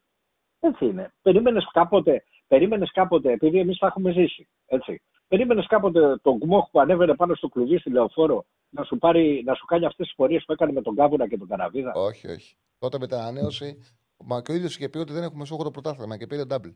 Το θυμάσαι. Βέβαια, την, βέβαια. την πονηρή αυτή αλεπού τι είχε κάνει τότε. Βέβαια, βέβαια. Αχιλλέα μου, σε ευχαριστώ πάρα πολύ. Να είσαι καλά, ρε Τσαρίνο. Σε Να ευχαριστώ. είσαι καλά. Λοιπόν, Να είσαι καλά. να απαντήσω στο φίλο που λέει ότι την πρόκριση του Champions League τη χάσαμε τον τραυματισμό του Λιβάι, όχι από την άμυνα, όπως ήταν πλήρως ανέτοιμος. Αυτό ήταν λάθος του Αλμέιδα. Ας έβαζε τον Τζούμπερ σέντερ φορ. Το αποτελέσματος, ναι, θα μπορούσε να πει κάποιος να βάλει τον Τζούμπερ σέντερ φορ. Ο Πόνσε απο, αποκτήθηκε και για striker. Τον χρησιμοποίησε σε αυτή τη θέση. Έπαιξε ρόλο ο τραυματισμός του Αλμέιδα. Ε, του Αλμέιδα, λέω. Του, ε, του Λιβάη. Όμως σε κάθε περίπτωση η άμυνα φαίνεται ότι κοσίζει στην ΑΕΚ γιατί δέχεται σε κάθε παιχνίδι γκολ. Σε όλα τα παιχνίδια που έχει δώσει μέχρι τώρα έχει δεχτεί πρώτη γκολ. Πολλές φορές έχει χαρίσει και η άμυνά της και αυτό δεν γίνεται να είναι ε, τυχαίο. Λοιπόν, συμπληρώσαμε την πρώτη ώρα. Θα κάνουμε ένα μικρό διάλειμμα. Όπως βλέπετε, ο Γιώργος θα πάει υπέροχα. Δεν έχει γίνει το παραμικρό. Ένα μικρό διάλειμμα και επιστρέφουμε. Δεν θα αργήσουμε πολύ μικρό το διάλειμμα. Μην φύγετε. Λοιπόν, επιστρέψαμε. Επιστρέψαμε. Τσάρλι Μπολ, δεύτερη ώρα. Το τηλεφωνικό μας κέντρο είναι 210 2-10-22-05-444. Ε, Γιώργο, δεν έχουμε γραμμές ή έχουμε; Οπότε όποιος καλέσει, ευκαιρία είναι, θα βγείτε κατευθείαν. Αυτή τη στιγμή δεν έχουμε κάποια γραμμή. Όποιος καλέσει θα βγει γρήγορα στο 210 22-05-444. Ναι, με ασική, με ασική χρέωση. Λέει ο φίλος ε, λειτουργία της προπέλας έκανε ακόμα χειρότερη την κατάσταση, πράγμα που αφιβάλλω αν το είχαν σκεφτεί μέχρι τότε. Αν το ήξεραν οι πάλι, στην Ελλάδα αποκλείεται να είχαν εκπαίδευτεί. Εντάξει, δεν είναι. Αυτό το οποίο έχει συμβεί δεν μπορεί ούτε να περάσει από το μυαλό ε, κανενός. Δεν, δεν γίνεται. Είναι, είναι απίστευτο αυτό που είναι. Από ό,τι άκουσα έχουμε γραμμή. Πάμε στο φίλο. Χαίρετε. Έλα φίλε μου. Καλησπέρα. Καλησπέρα. Γεια σου Τσάρλι, τι κάνεις; Μια χαρά, μια χαρά. Τι έγινε, τον έβαλες σε hold, έπεσε, τι έγινε; Έπεσε; OK. Okay. Έπεσε ο φίλος να ξανακαλέσει. Έχουμε άλλον από ό,τι άκουσα. Α, OK, okay, γιατί μου φάνηκε ότι άκουσα δεύτερη γραμμή. Έπεσε ο φίλος. 2-10-22-05-444. Άμα ξανακαλέσει, θα τον ε, βγάλουμε. Το ντελίριο του Καρυπίδη. Για τις ακαδημίες, κοίταξε να δεις. Άκουσα όλη τη συνέντευξη, φίλε, στο Yellow. Όλη, όλη. Όλη τη συνέντευξη του Καρυπίδη. Πραγματικά μου έκανε εντύπωση. Μεγάλη. Είναι ο, ο ίδιος άνθρωπος ο οποίος δεν πιστεύει, δεν πιστεύει στις ακαδημίες, θεωρεί ότι μπορεί να κάνει ομάδα με μεταγραφές στο Σεπτέμβριο, ο ίδιος άνθρωπος ο οποίος έλεγε για πέρσι, προσέξτε, έλεγε πέρσι, για πέρσι ο Καρυπίδης, ότι έχουμε πολύ μικρότερο ρόστερ, ενώ παραδέχεται ότι έχουμε μικρότερο ρόστερ από Ολυμπιακό, Πάο, Κάκη, Παναθηναϊκό, για πέρσι είπε ότι είχα βγει πρόπερσι τρίτος, Οπότε ήμουν υποχρεωμένος να πω ότι θα κάνουμε ένα βήμα παραπάνω, θα μιλήσω για πρωταθλητισμό. Δηλαδή, ενώ αποδέχεται ότι έχει πολύ κατώτερο budget, θεώρησε δικαιολογημένο να πει ότι πέρσι η ομάδα του θα κάνει πρωταθλητισμό, ασφαλίζοντας την αποτυχία της. Ο ίδιος άνθρωπος ο οποίος έχει απολύσει, έχει απολύσει, έχουν αποχωρήσει τα τελευταία χρόνια όλοι οι προπονητές του, εκτός από τον Άκη Μάτζιο, πρόπερση, τις πρώτες δύο αγωνιστικές, είναι ο ίδιος άνθρωπος ο οποίος δεν πιστεύει στις ακαδημίες. Είναι ο ίδιος άνθρωπος ο οποίος δεν πιστεύει στο τεχνικό διευθυντή. Οπότε καταλαβαίνετε ότι και βλέπουμε μια ομάδα που παίζουν μόνο ξένοι και δεν έχει κορμό, δεν έχει βάση.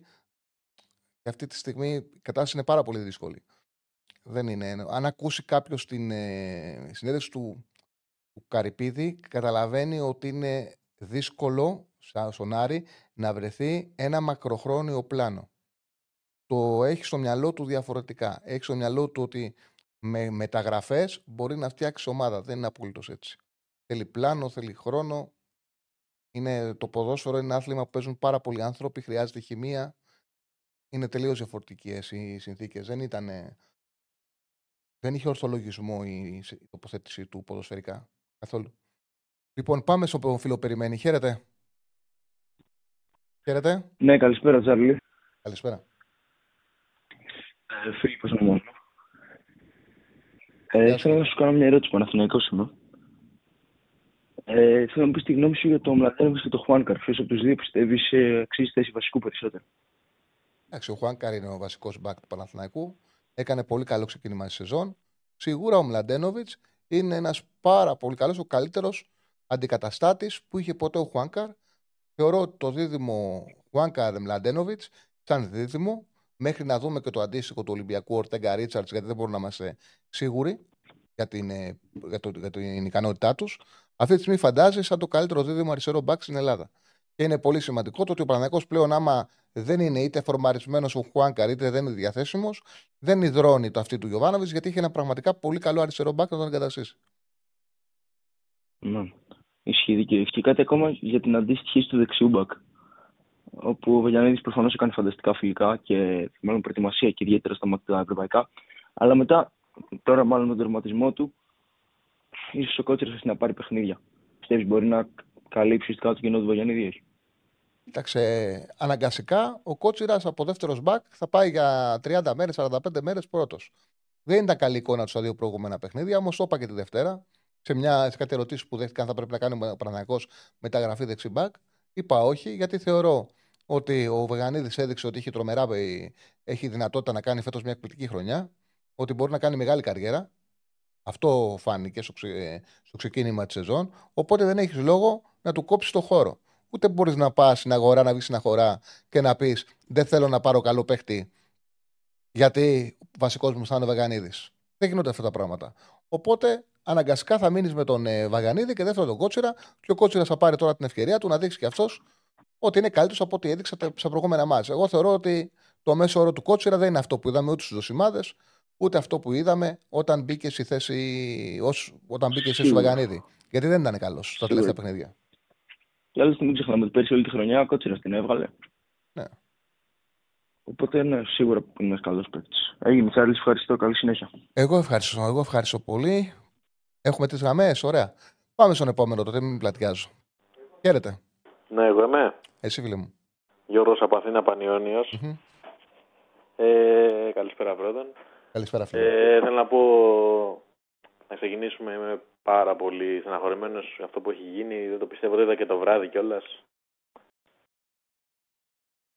Μ' ακούς; Ναι, ναι, καθαρά, καθαρά. Ωραία.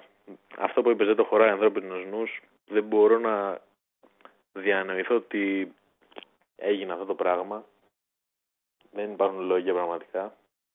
Είπες την άποψή σου, εντάξει, την άκουσα, συμφωνώ σε όλα, δεν γίνεται αυτό το πράγμα. Ε, θέλω να πω τώρα για τον Πανιόνιο κάποια πράγματα, έχουμε νέα. Την Κυριακή λοιπόν ε, πρεμιέρα, γάμα εθνική, με τον Περαμαϊκό στη Νέα Σμύρνη. Αν ξέρεις, ε, πήραμε και το, αν έχεις παρακολουθήσει καλο- καθόλου Super League 2 από τη Λάρισα το Σπύρο το Γλυνό, το Extreme. Μμμ. Όχι, δεν έχω, ε, δεν έχω παρακολουθήσει. Δηλαδή, βλέπω πολύ ευρωπαϊκά. Δεν έχω χρόνο να βλέπω και Super Ναι, League ναι. 2, να είμαι ειλικρινής. Έχει αγωνιστεί και στο παρελθόν σε εμάς όταν είχαμε βγει και με τη Μακάμπη στην Ευρώπη. Είχε Μμμ. πάρει κάποια λεφτά συμμετοχής. Εντάξει, αναμένεται επειδή είχαν γίνει κάποια έργα τώρα στο γήπεδο, είχαν κλείσει κάποιες θύρες, βγήκαν τα καρεκλάκια, μπήκαν καινούργια και φέτος θα λειτουργήσουν κανονικά όλες τις θύρες. Αναμένεται πάρα πολλοί κόσμος, δηλαδή άκουσα 4.000 θα έχει σίγουρα με τον Περαμαϊκό. Είναι πάρα πολύ καλό αυτό. Ε, τώρα στο μπάσκετ, ε, αν ξέρεις τον Ιαν το, τον Ιαν το Βουγιούκα κλείσαμε. Α, μπράβο, μπράβο. Ε, επειδή ένα παιδί που είχαμε πάρει ο Βίρλας ε, παθερή ξιαστού. Ο Ιαν πόσο χρόνο είναι, πρέπει να μεγάλος τώρα. Είναι 37-38 δεν κάνω Οκ, λάθος. εντάξει, Αλλά εντάξει, για τη δεύτερη κατηγορία πιστεύω είναι πολυτέλεια. σίγουρα. Γενικά όλα καλά πάνε. Κάτι ακούγεται τώρα και για που βγήκε ο... Έδωσε μια συνέντευξη ο Μάριος ο Μπίλιος που είναι φέτος είχε αναλάβει τα οικονομικά, τα διοικητικά όλα αυτά. Έδωσε μια συνέντευξη στο Φως στην εφημερίδα και ε, τα είπε όλα τέλος πάντων και είπε ότι υπάρχει ενδιαφέρον για... από του χρόνου για την ΠΑΕ.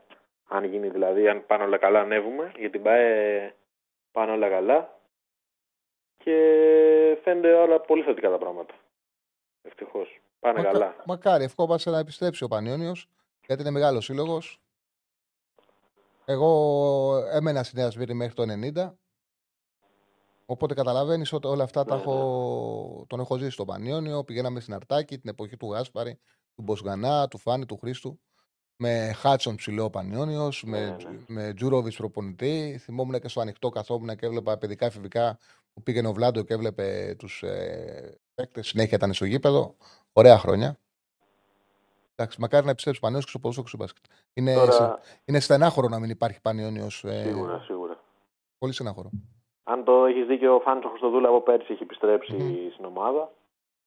Που εντάξει, για όλους είναι τιμή όταν αγωνίζονται σε μια ομάδα να είναι στον πάγκο ένας τρίλο του ελληνικού μπάσκετ, έτσι. Ε, βέβαια το συζητάς. Το συζητάς. Αυ- αυτά θα σε πάρω και από εβδομάδα για τα αποτελέσματα. Να είσαι καλά, να είσαι καλά. Ε, με χαρά. Λοιπόν, ε, το πάθημα του Πανιωνίου δεν έγινε μάθημα και στα ίδια χνάρια βαδίζει ο Άρης. Δεν ξέρω αν βαδίζει στα ίδια χνάρια, δεν ξέρω πώς είναι οικονομικά, γιατί κάνουν πωλήσει στον Άρη.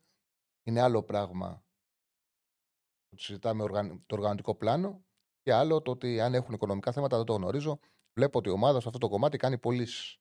Οπότε όταν κάνεις πωλήσεις, πάει να πει ότι έχεις στο μυαλό σου και να τα βγάζεις οικονομικά. Λοιπόν, δεν μπορούσε να βάλει το Verbic αντί το Palmer Brown. Εντάξει, ο Βέρμπιτ δεν έχει δώσει τίποτα. Και τον βλέπει και ο Γιωβάνοβιτς στις προπονήσεις.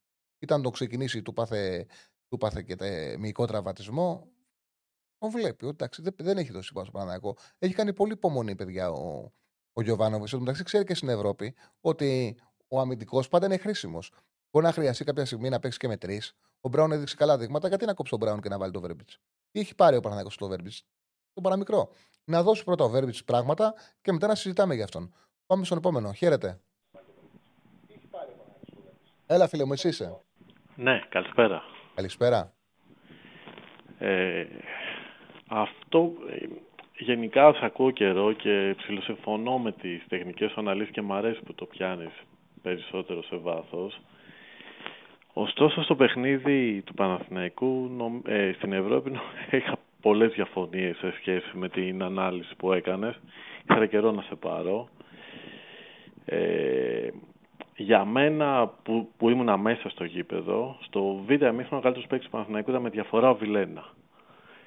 Ε, συμφωνώ ότι έχει κιλά, συμφωνώ ότι δεν έχει φυσική κατάσταση, αλλά ήταν ο μόνος παίκτης που μοίρασε το παιχνίδι σωστά και οι περισσότερες προϋποθέσεις ευκαιριών προκύψανε όχι από τα τρεξίματα ή α, από αυτό που θα μπορούσε γενικότερα να δώσει, από το πώς ευφυώς μοίραζε κατά τη δικιά μου άποψη τουλάχιστον. Το όνομά σου, το όνομά σου; Α, Παναγιώτης, Παναγιώτης. Πα- λέγω. Παναγιώτη, αν Ναι, ναι. άκουσες την εκπομπή, εκπομπές, έχω χρησιμοποιήσει και τα λόγια τα οποία λες.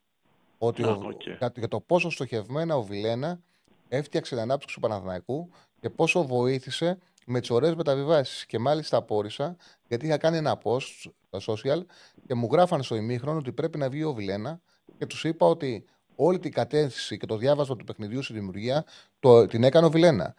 Ε, αυτό το οποίο είδα εγώ ήταν ότι από ένα σημείο και μετά, από το 55-60, κουράστηκε και εκεί έπρεπε να αντικατασταθεί και να μπει ένας παίκτης πιο, πιο γρήγορος με μεγαλύτερη ενέργεια. Δηλαδή έπρεπε να κάνει τη συγκεκριμένη αλλαγή νωρίτερα από ό,τι την έκανε γιατί κουράστηκε.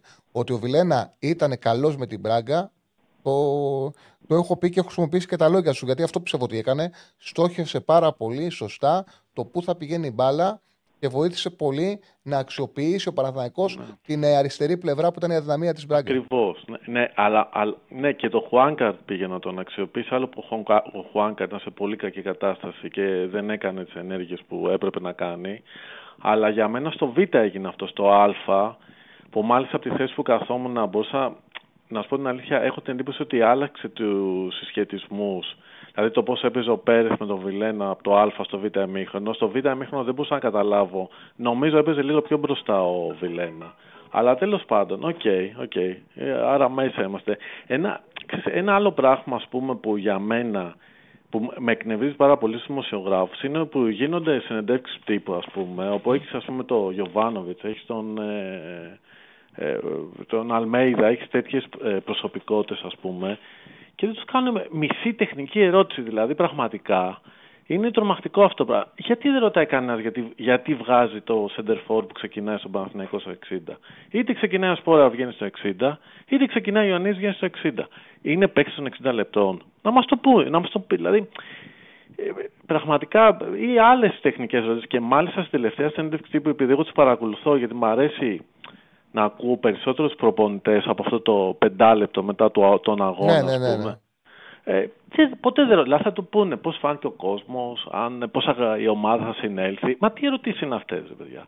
Δηλαδή, οκ, πέστε μία φορά αυτό το πράγμα και ρωτήστε κάπως τον προπονητή. Εγώ δεν σου λέω να τον βάλουν να, να- να τον ντουφεκίσουν, ας πούμε. Αλλά λίγο ευγενικά να, τον, να μάθουμε κι εμείς πέντε πράγματα, τι σκέφτονται αυτοί οι άνθρωποι, ας πούμε. Ένα άλλο θέμα Μα, που ήθελα... μα, με, αυτό ναι. που λες, με αυτό που λες, έχει ουσία. Θα σου πω ένα παράδειγμα. Λένε ρε παιδί μου, γράφεται, λέγεται, αιωρείται, αιωρείται στην ατμόσφαιρα, ότι ο Ανίδης έχει σύνδρομο, λέει, κοιλιακών ναι. και δεν μπορεί να παίξει πάνω από 60 λεπτά.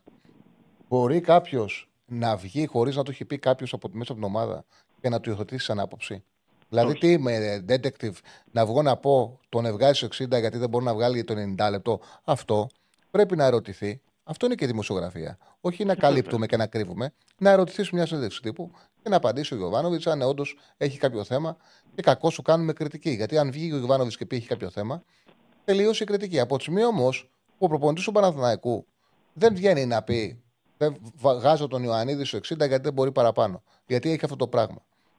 Δεν μπορώ εγώ να ε, ισχυριστώ κάτι το οποίο δεν λέγεται από πουθενά. Επειδή μου το λέει ο Α, το λέει ο Β, το λέει ο Γ.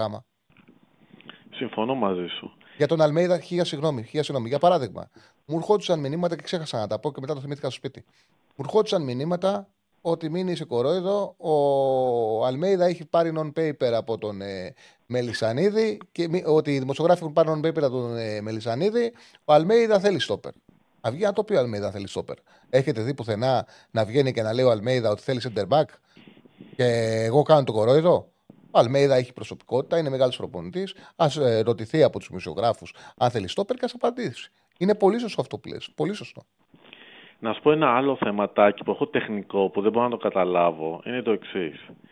Ο Ιωαννίδη είναι ένας παίκτης, ρε παιδί μου, που δεν γεμίζει το κουτί ως σπόρας. Για μένα ποιοτικά συμφωνώ απόλυτα με αυτά που λες, να μην τα ξαναπούμε. Εντάξει, είναι όμως ένα παιδί το οποίο επειδή όπως παίζει και ειδικά στο πρώτο μήχρονο που ο Παναθηναϊκός στην Πράγκα είχε περιοχή, ναι, μεν συνέδε όπως λες και εσύ καλύτερα τις γραμμές και ήταν πιο συνεκτική ομάδα, ωστόσο αφαιρούσε ένα παίκτη από το κουτί.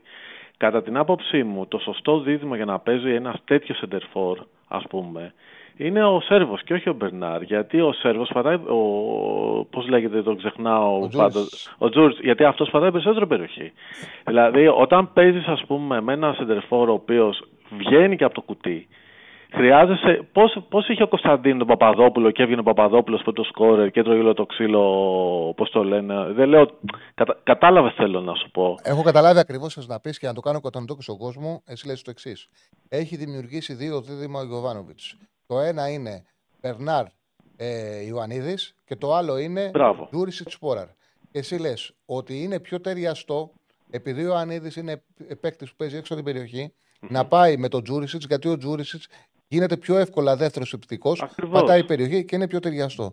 Και ας πω εγώ ότι έχεις απόλυτο δίκιο, δεν έχεις δίκιο, έχεις απόλυτο δίκιο. Ε, απλά θέλω να πω το εξής, επειδή γίνεται αυτή η συζήτηση.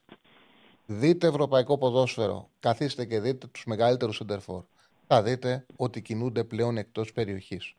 Γιατί οι προπονητές θέλουν τον, τον επιθετικό εκτός περιοχής ακουμπώντα η μπάλα εκεί, αν είναι εδώ τα στόπερ και η μπάλα ακουπήσει εδώ, αυτόματα παίζει ανάμεσα στη γραμμή του αντίπαλου.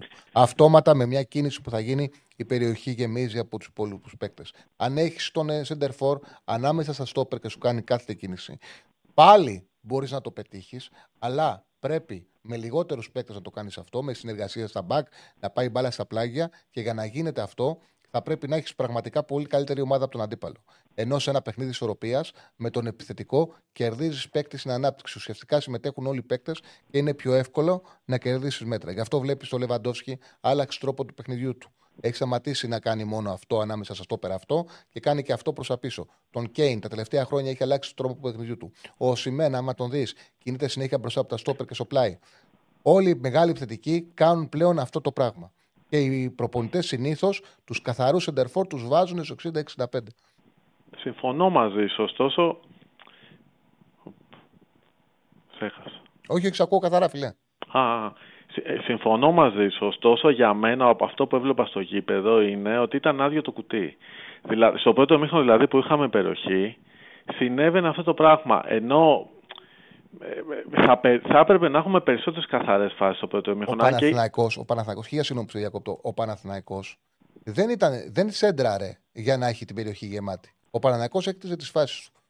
Έχει κάνει ευκαιρίες στο πρώτο ημίχρονο και πάτησε περιοχή και όταν γύρναγε η μπάλα από τα δεξιά στα αριστερά, τα γκολ ναι. δεν χάθηκαν γιατί δεν υπήρχε παίκτης στην περιοχή. Τα γκολ χάθηκαν δύο φορές τη μία γιατί δεν βρήκε την μπάλα ο, ο Ιωαννίδης ο Ιωαννίδης ναι. τέρμα και την άλλη ο Μαντσίνη. Ε, ναι. Ε, με αυτόν τον τρόπο δημιουργείς προποθέσει να σου μπουν άλλοι στην περιοχή. Εγώ ναι. ξέρω να σου πω. Ε, αυτό, που λες, αυτό που λες, συγγνώμη, για την γεμάτη περιοχή έχει, έχει λόγο, νόημα, αν πας το πλάι και κάνεις σέντρα και η περιοχή είναι άδεια. Ο Παναγικός δεν κάνει σέντρα. Ο Παναγικός πάει με μικρή πάσα, μικρή πάσα, μικρή πάσα να βρει διάδρομο να μπει κάποιος μέσα στην περιοχή. Και Αλλά... κινήσει από τους άλλους ναι. χώρους γινόντουσαν. Ποτέ δεν ήταν άδεια περιοχή όταν μπήκε από τα δεξιά ο Παλάσιος ή μπήκε ο Βαγανίδη. Η περιοχή γέμιζε.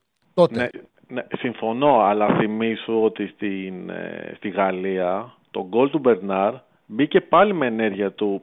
Ρε παιδί μου, βγήκε κρυφός. Για μένα υπήρχε ένα πρόβλημα ότι δεν υπήρχε ρε παιδί μου στο πέναλτι παίκτης.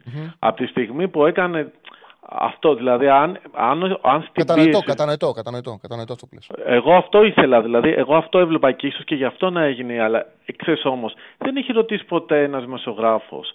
Είναι, ε, ο Ιωαννής παίζει έτσι από οδηγίες, παίζει έτσι, δηλαδή πραγματικά, εγώ αυτά περιμένω από τους δημοσιογράφους, να με ρωτάνε να μου λένε για την ατμόσφαιρα, τι ξέρουν, τι Ο, ζήσαμε. ο Ιωαννίδης παίζει έτσι γιατί είναι έτσι το παιχνίδι του και αυτό πρέπει να κάνει. Από εκεί, και, Συμφωνώ από, μαζί εκεί σου, και ναι. πέρα, από εκεί και πέρα έχεις δίκιο και εγώ το πιστεύω αυτό ότι πιο πολύ μου αρέσει και για τον Τζούρι είναι άδικο, γιατί και ο Τζούρις είναι ένας παίκτης ο οποίος κατά πρόσωπο μπορεί να φτάσει σε εκτέλεση και αν έχει τον Ιωαννίδη, ο οποίος είναι καλύτερος στη δημιουργία, θα του είναι και αυτόν πιο εύκολο να πάει σε τελική.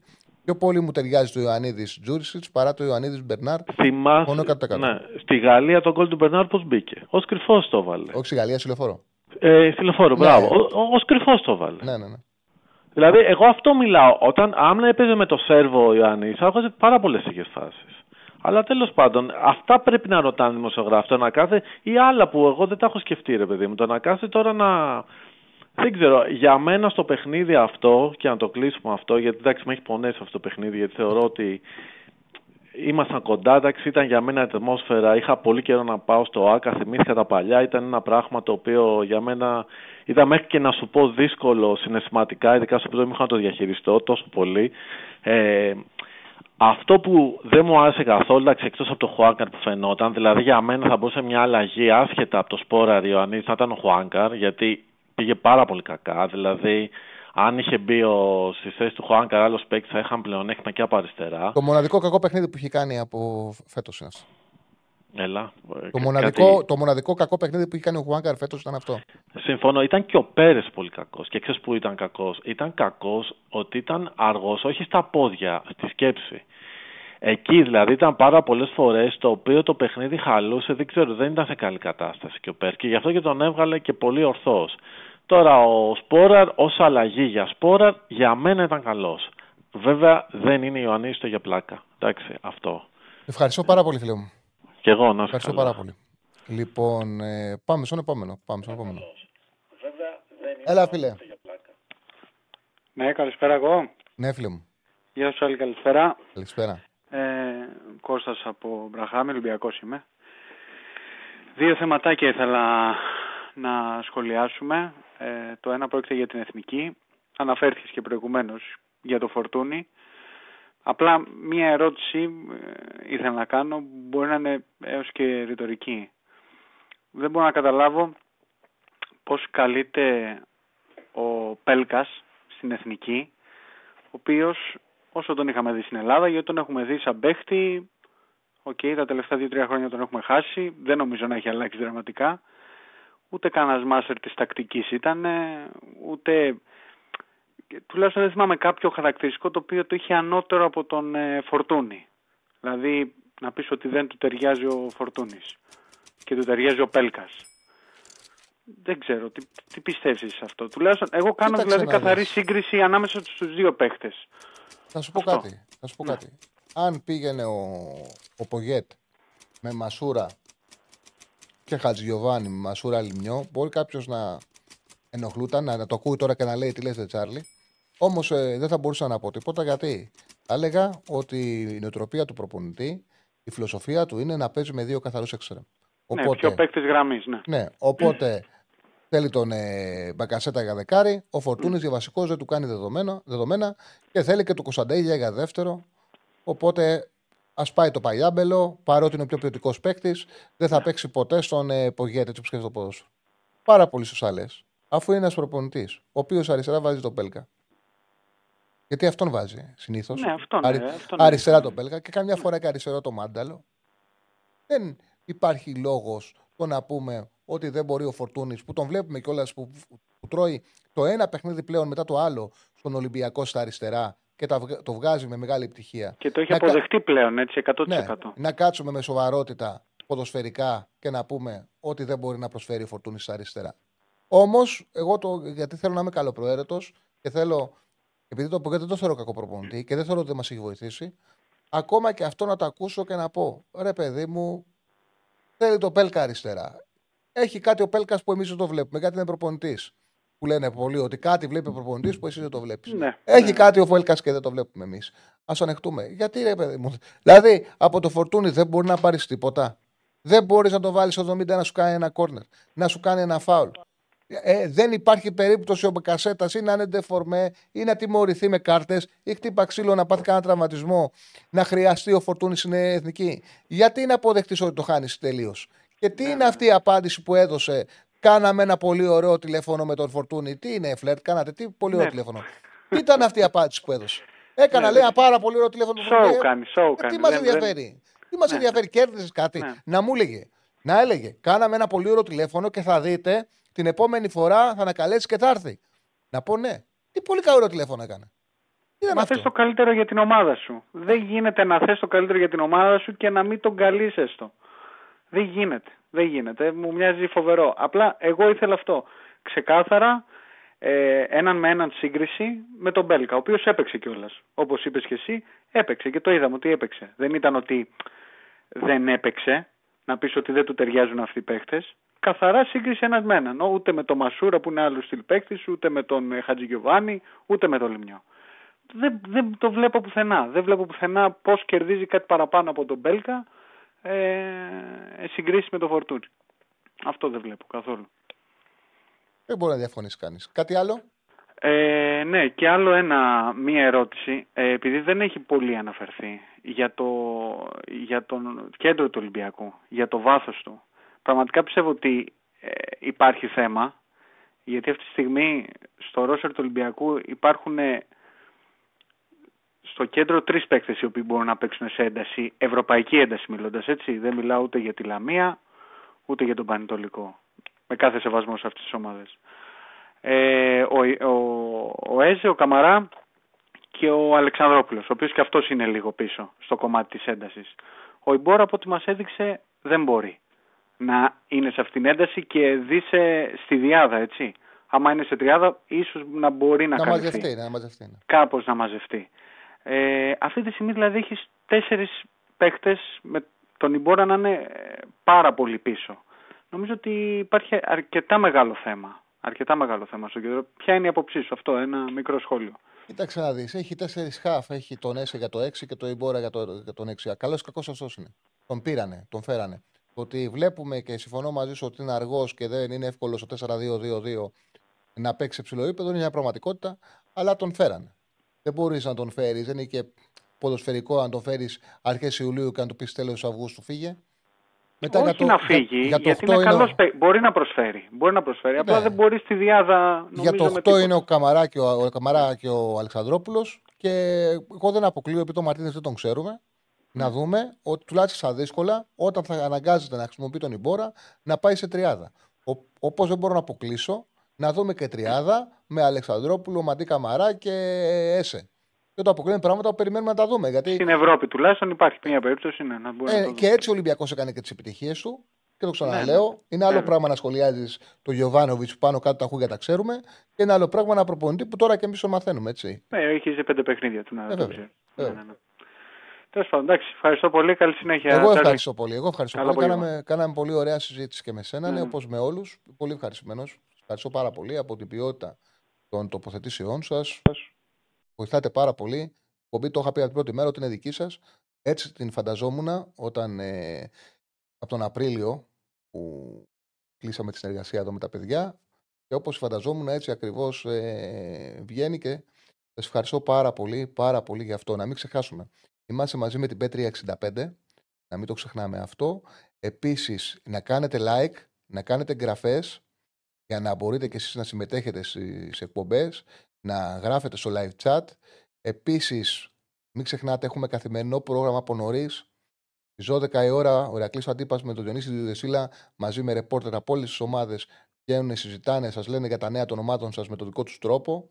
Και φυσικά στις 8 η ώρα, ο Ραγκάτσι κάθε μέρα είναι μαζί σας και μετά τα μεγάλα γεγονότα τα παιδιά. Επίσης, βγάζουμε και πολύ ωραίες εκπομπές στο ε, podcast. Είναι το Pick and Popa για μπάσκετ. Έχουμε τώρα μουντομπάσκετ σε λίγο καιρό και Ευρωλίγκα και το Will Never Pot Alone για ευρωπαϊκό ποδόσφαιρο που πραγματικά είναι πάρα πολύ ωραία εκπομπή. Και εμάς μπορείτε να μας ακούτε και στο Spotify. Πλέον το πρόβλημα έχει διορθωθεί, οι εκπομπές ανεβαίνουν κανονικά σύνορα τους. Λοιπόν, με το που τελειώνουμε, δηλαδή μετά από λίγο ανεβαίνουν οι εκπομπές μας. Πάμε στον επόμενο φίλο. Χαίρετε.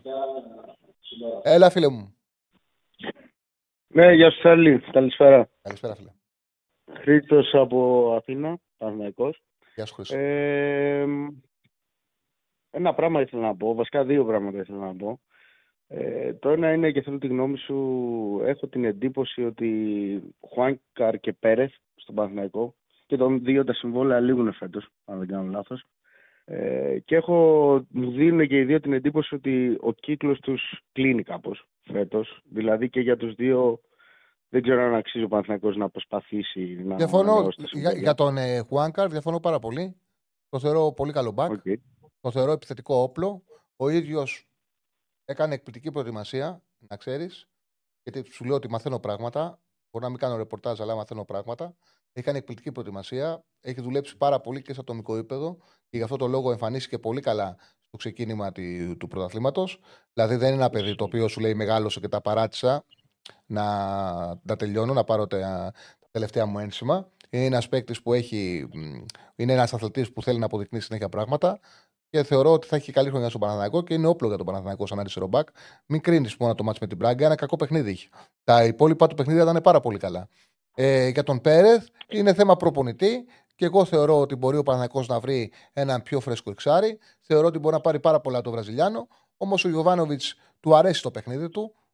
Ε, ακουμπά πολλές φορές η μπάλα πάνω του και νομίζω ότι σταδιακά ο Παναθηναϊκός θα αρχίσει να αλλάζει το παιχνίδι του. Γιατί αγιώ παίζει με τον Πέρεθ, αγιώ μάλλον μάλλον εξάρι.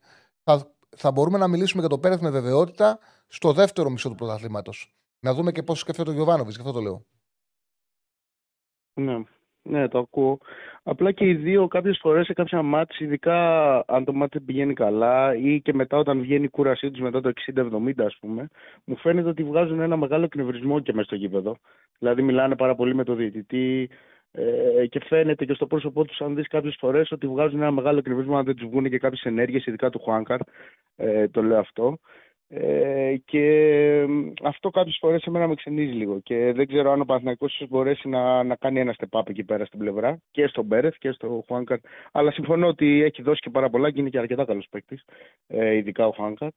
Ε, αυτό ήταν το πρώτο. Και οι δύο, ε, και το και οι δύο δεύτερο έχουν δώσει. ήταν. ε, ναι, ναι, ναι, συμφωνώ. Και οι δύο, και οι δύο, ναι.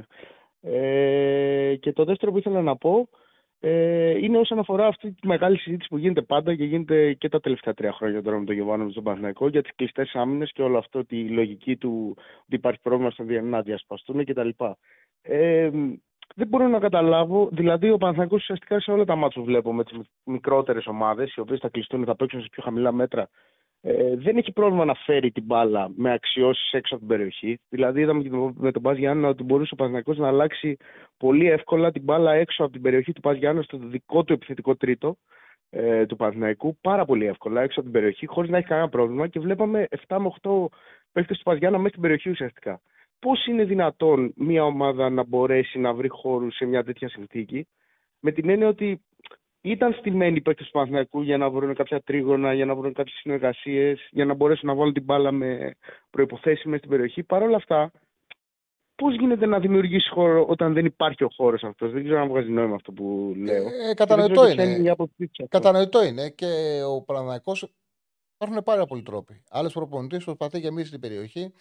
Ε, έβλεπα ένα αφιέρωμα για το πρώτο πρόθυμα που πήρε η United. Και έδειχνε ένα μάτς που είχε κολλήσει η United. Νομίζω ήταν με τη Selfie Wednesday. Α, Μπορεί να κάνω λάθος, νομίζω με τη Selfie Wednesday. Έχανε 0-1, ισοφάρισε και το πήρε με δύο γκολ του Bruce. Το, το δεύτερο το πήρε, το βάλε στο 97. Ήταν το μάτς που πέρασε μπροστά στη βαθμολογία και το θεωρούσαν το πιο κομβικό μάτς του πρωταθλήματος. Και έλεγε ο Φέρκισον ότι όταν οι αντίπαλοι ταμπουρώνονται, αυτό που πρέπει να κάνεις είναι να γεμίσεις όσο γίνεται με παίκτες στην αντίπαλη περιοχή. Και γι' αυτό το λόγο ο Μπρου αυτό το μάτ ήταν ουσιαστικά σε ντερφόρ στα τελευταία λεπτά και όχι στόπερ και τους έδειχνε κιόλας που ήταν όλοι μέσα στην αντίπαλη περιοχή. Ο Γιωβάνοβιτς είναι ένας προπονητής όπου αυτό που προτιμά είναι τον έλεγχο, την ασφαλή κατοχή, πάσα, πάσα, πάσα και μέσα από την ασφαλή κατοχή και διάβασμα διαβάσματος και του αντιπάλου και των αδυναμιών του να ψάξει να βρει συνεργασίες για να φέρει την μπάλα σωστά στην περιοχή και ουσιαστικά δεν ψάχνει τις πολλές ευκαιρίες με μικρά ποσοστά αλλά σου λέει μέσα από την ποσότητα κάτι το οποίο το κάνει ο Αλμίδας στην ΑΕΚ, θα έρθει το γκολ. Ακριβώς. Ψάχνει την μία ευκαιρία που θα είναι καθαρή και θα έχει μεγάλες πιθανότητες στον γκολ. Αυτή είναι η διαφορά, μια από τις διαφορές φιλοσοφίας του Ιωβάνοβιτς με τον Αλμέιδα. Είναι βλέπεις τον Αλμέιδα να επιλέγει τον βομβαρδισμό του αντιπάλου, είτε με πρες είτε γεμίζοντας την περιοχή, και να είναι πολλές οι απειλές, αλλά να είναι πάνω σε άμυνα. Ενώ ο Ιωβάνοβιτς προσπαθεί με διάβασμα του παιχνιδιού, ε, με πολλές πάσες μέσα από έλεγχο, να ψάξει να βρει τη μία καθαρή ευκαιρία που θα κάνει τον γκολ, που για παράδειγμα στα Γιάννενα ήταν του Μαντσίνη με του Παλάσιος. Πολλές φορές την βρίσκει και γίνεται. Θεωρώ ότι φέτος που θα έχει καλύτερο ρόστερ, πιο ποιοτικό ρόστερ που έχει, μεγαλύτερο βάθος, θα του είναι και πιο εύκολο αυτό. Παρ' όλα αυτά και πέρσι, ας πούμε, τα 6 goals ανά παιχνίδι και τη ΑΕΚ και του Παναθηναϊκού ήταν μεγάλη διαφορά. Ήταν Ε, πολύ βέβαια. παραπάνω η ΑΕΚ. Ε, βέβαια. Ε, η ΑΕΚ είχε άρα- επιθετικότητα μεγάλη. Άρα βέβαια. αυτό πάει μετά στην ποιότητα. Και άρα αυτό μετά πάει και στην ποιότητα από τη μέση και μπροστά. Γιατί ο Παναθηναϊκός την ίδια λογική είχε και πέρσι, του να βρει λίγες και καλές ευκαιρίες, δηλαδή με υψηλό συντελεστή expected goals, ας πούμε, ε, να βρει καθαρές εκτελέσεις. Αλλά παρόλα αυτά δεν έβρισκε ούτε αυτές τις λίγες καλές που Απλά ήθελε με τόσο φέτος- μεγάλη συνέπεια. Φέτος, επειδή έχει μεγαλύτερο βάθος και πιο ποιοτικούς παίκτες, θεωρώ ότι και τα γκολ του και τα expected θα είναι πολύ ανεβασμένα φέτος. Δεν ξέρω αν θα πλησιάσουν τη ΑΕΚ που ήταν πολύ μεγάλο το νούμερο, αλλά είμαι σίγουρος ότι σε αυτ- και, και στην αποτελεσματικότητα τελική που είναι το, το χρήσιμο που είναι τα γκολ και σε expected goal ε, θα έχει πάρα πολύ μεγαλύτερη, μεγαλύτερα νούμερα θα καταγράψει ο Παναθηναϊκός φέτος γιατί έχει καλύτερες μονάδες, έχει μεγαλύτερη ποιότητα. Ναι. Και ε, ένα τελευταίο σχόλιο σε αυτό. Νομίζω ότι θα μπορέσει ο Παναθηναϊκός πιο εύκολα να βγάλει και λίγους περισσότερους παίκτες μπροστά φέτος. Δηλαδή να είναι λίγο πιο επιθετικός ε, λόγω του Βραζιλιάνου, ο οποίος φαίνεται να είναι ένας sweep ε, κεντρικός half πίσω. Δηλαδή μπορεί να κόβει πολύ περισσότερες μπάλες. Είναι και πολύ καλύτερος στον αέρα. Άρα μπορεί να δίνει μια μεγαλύτερη ασφάλεια σε περίπτωση αντεπίθεσης του αντιπάλου. Ας πούμε. Φαίνεται ότι μπορεί πιο εύκολα, είναι, έχει μεγαλύτερο διασκελισμό, είναι πιο ευκίνητος από τον Μπέρετ, τουλάχιστον όσο τον είδα στο μάτι με τα Γιάννη.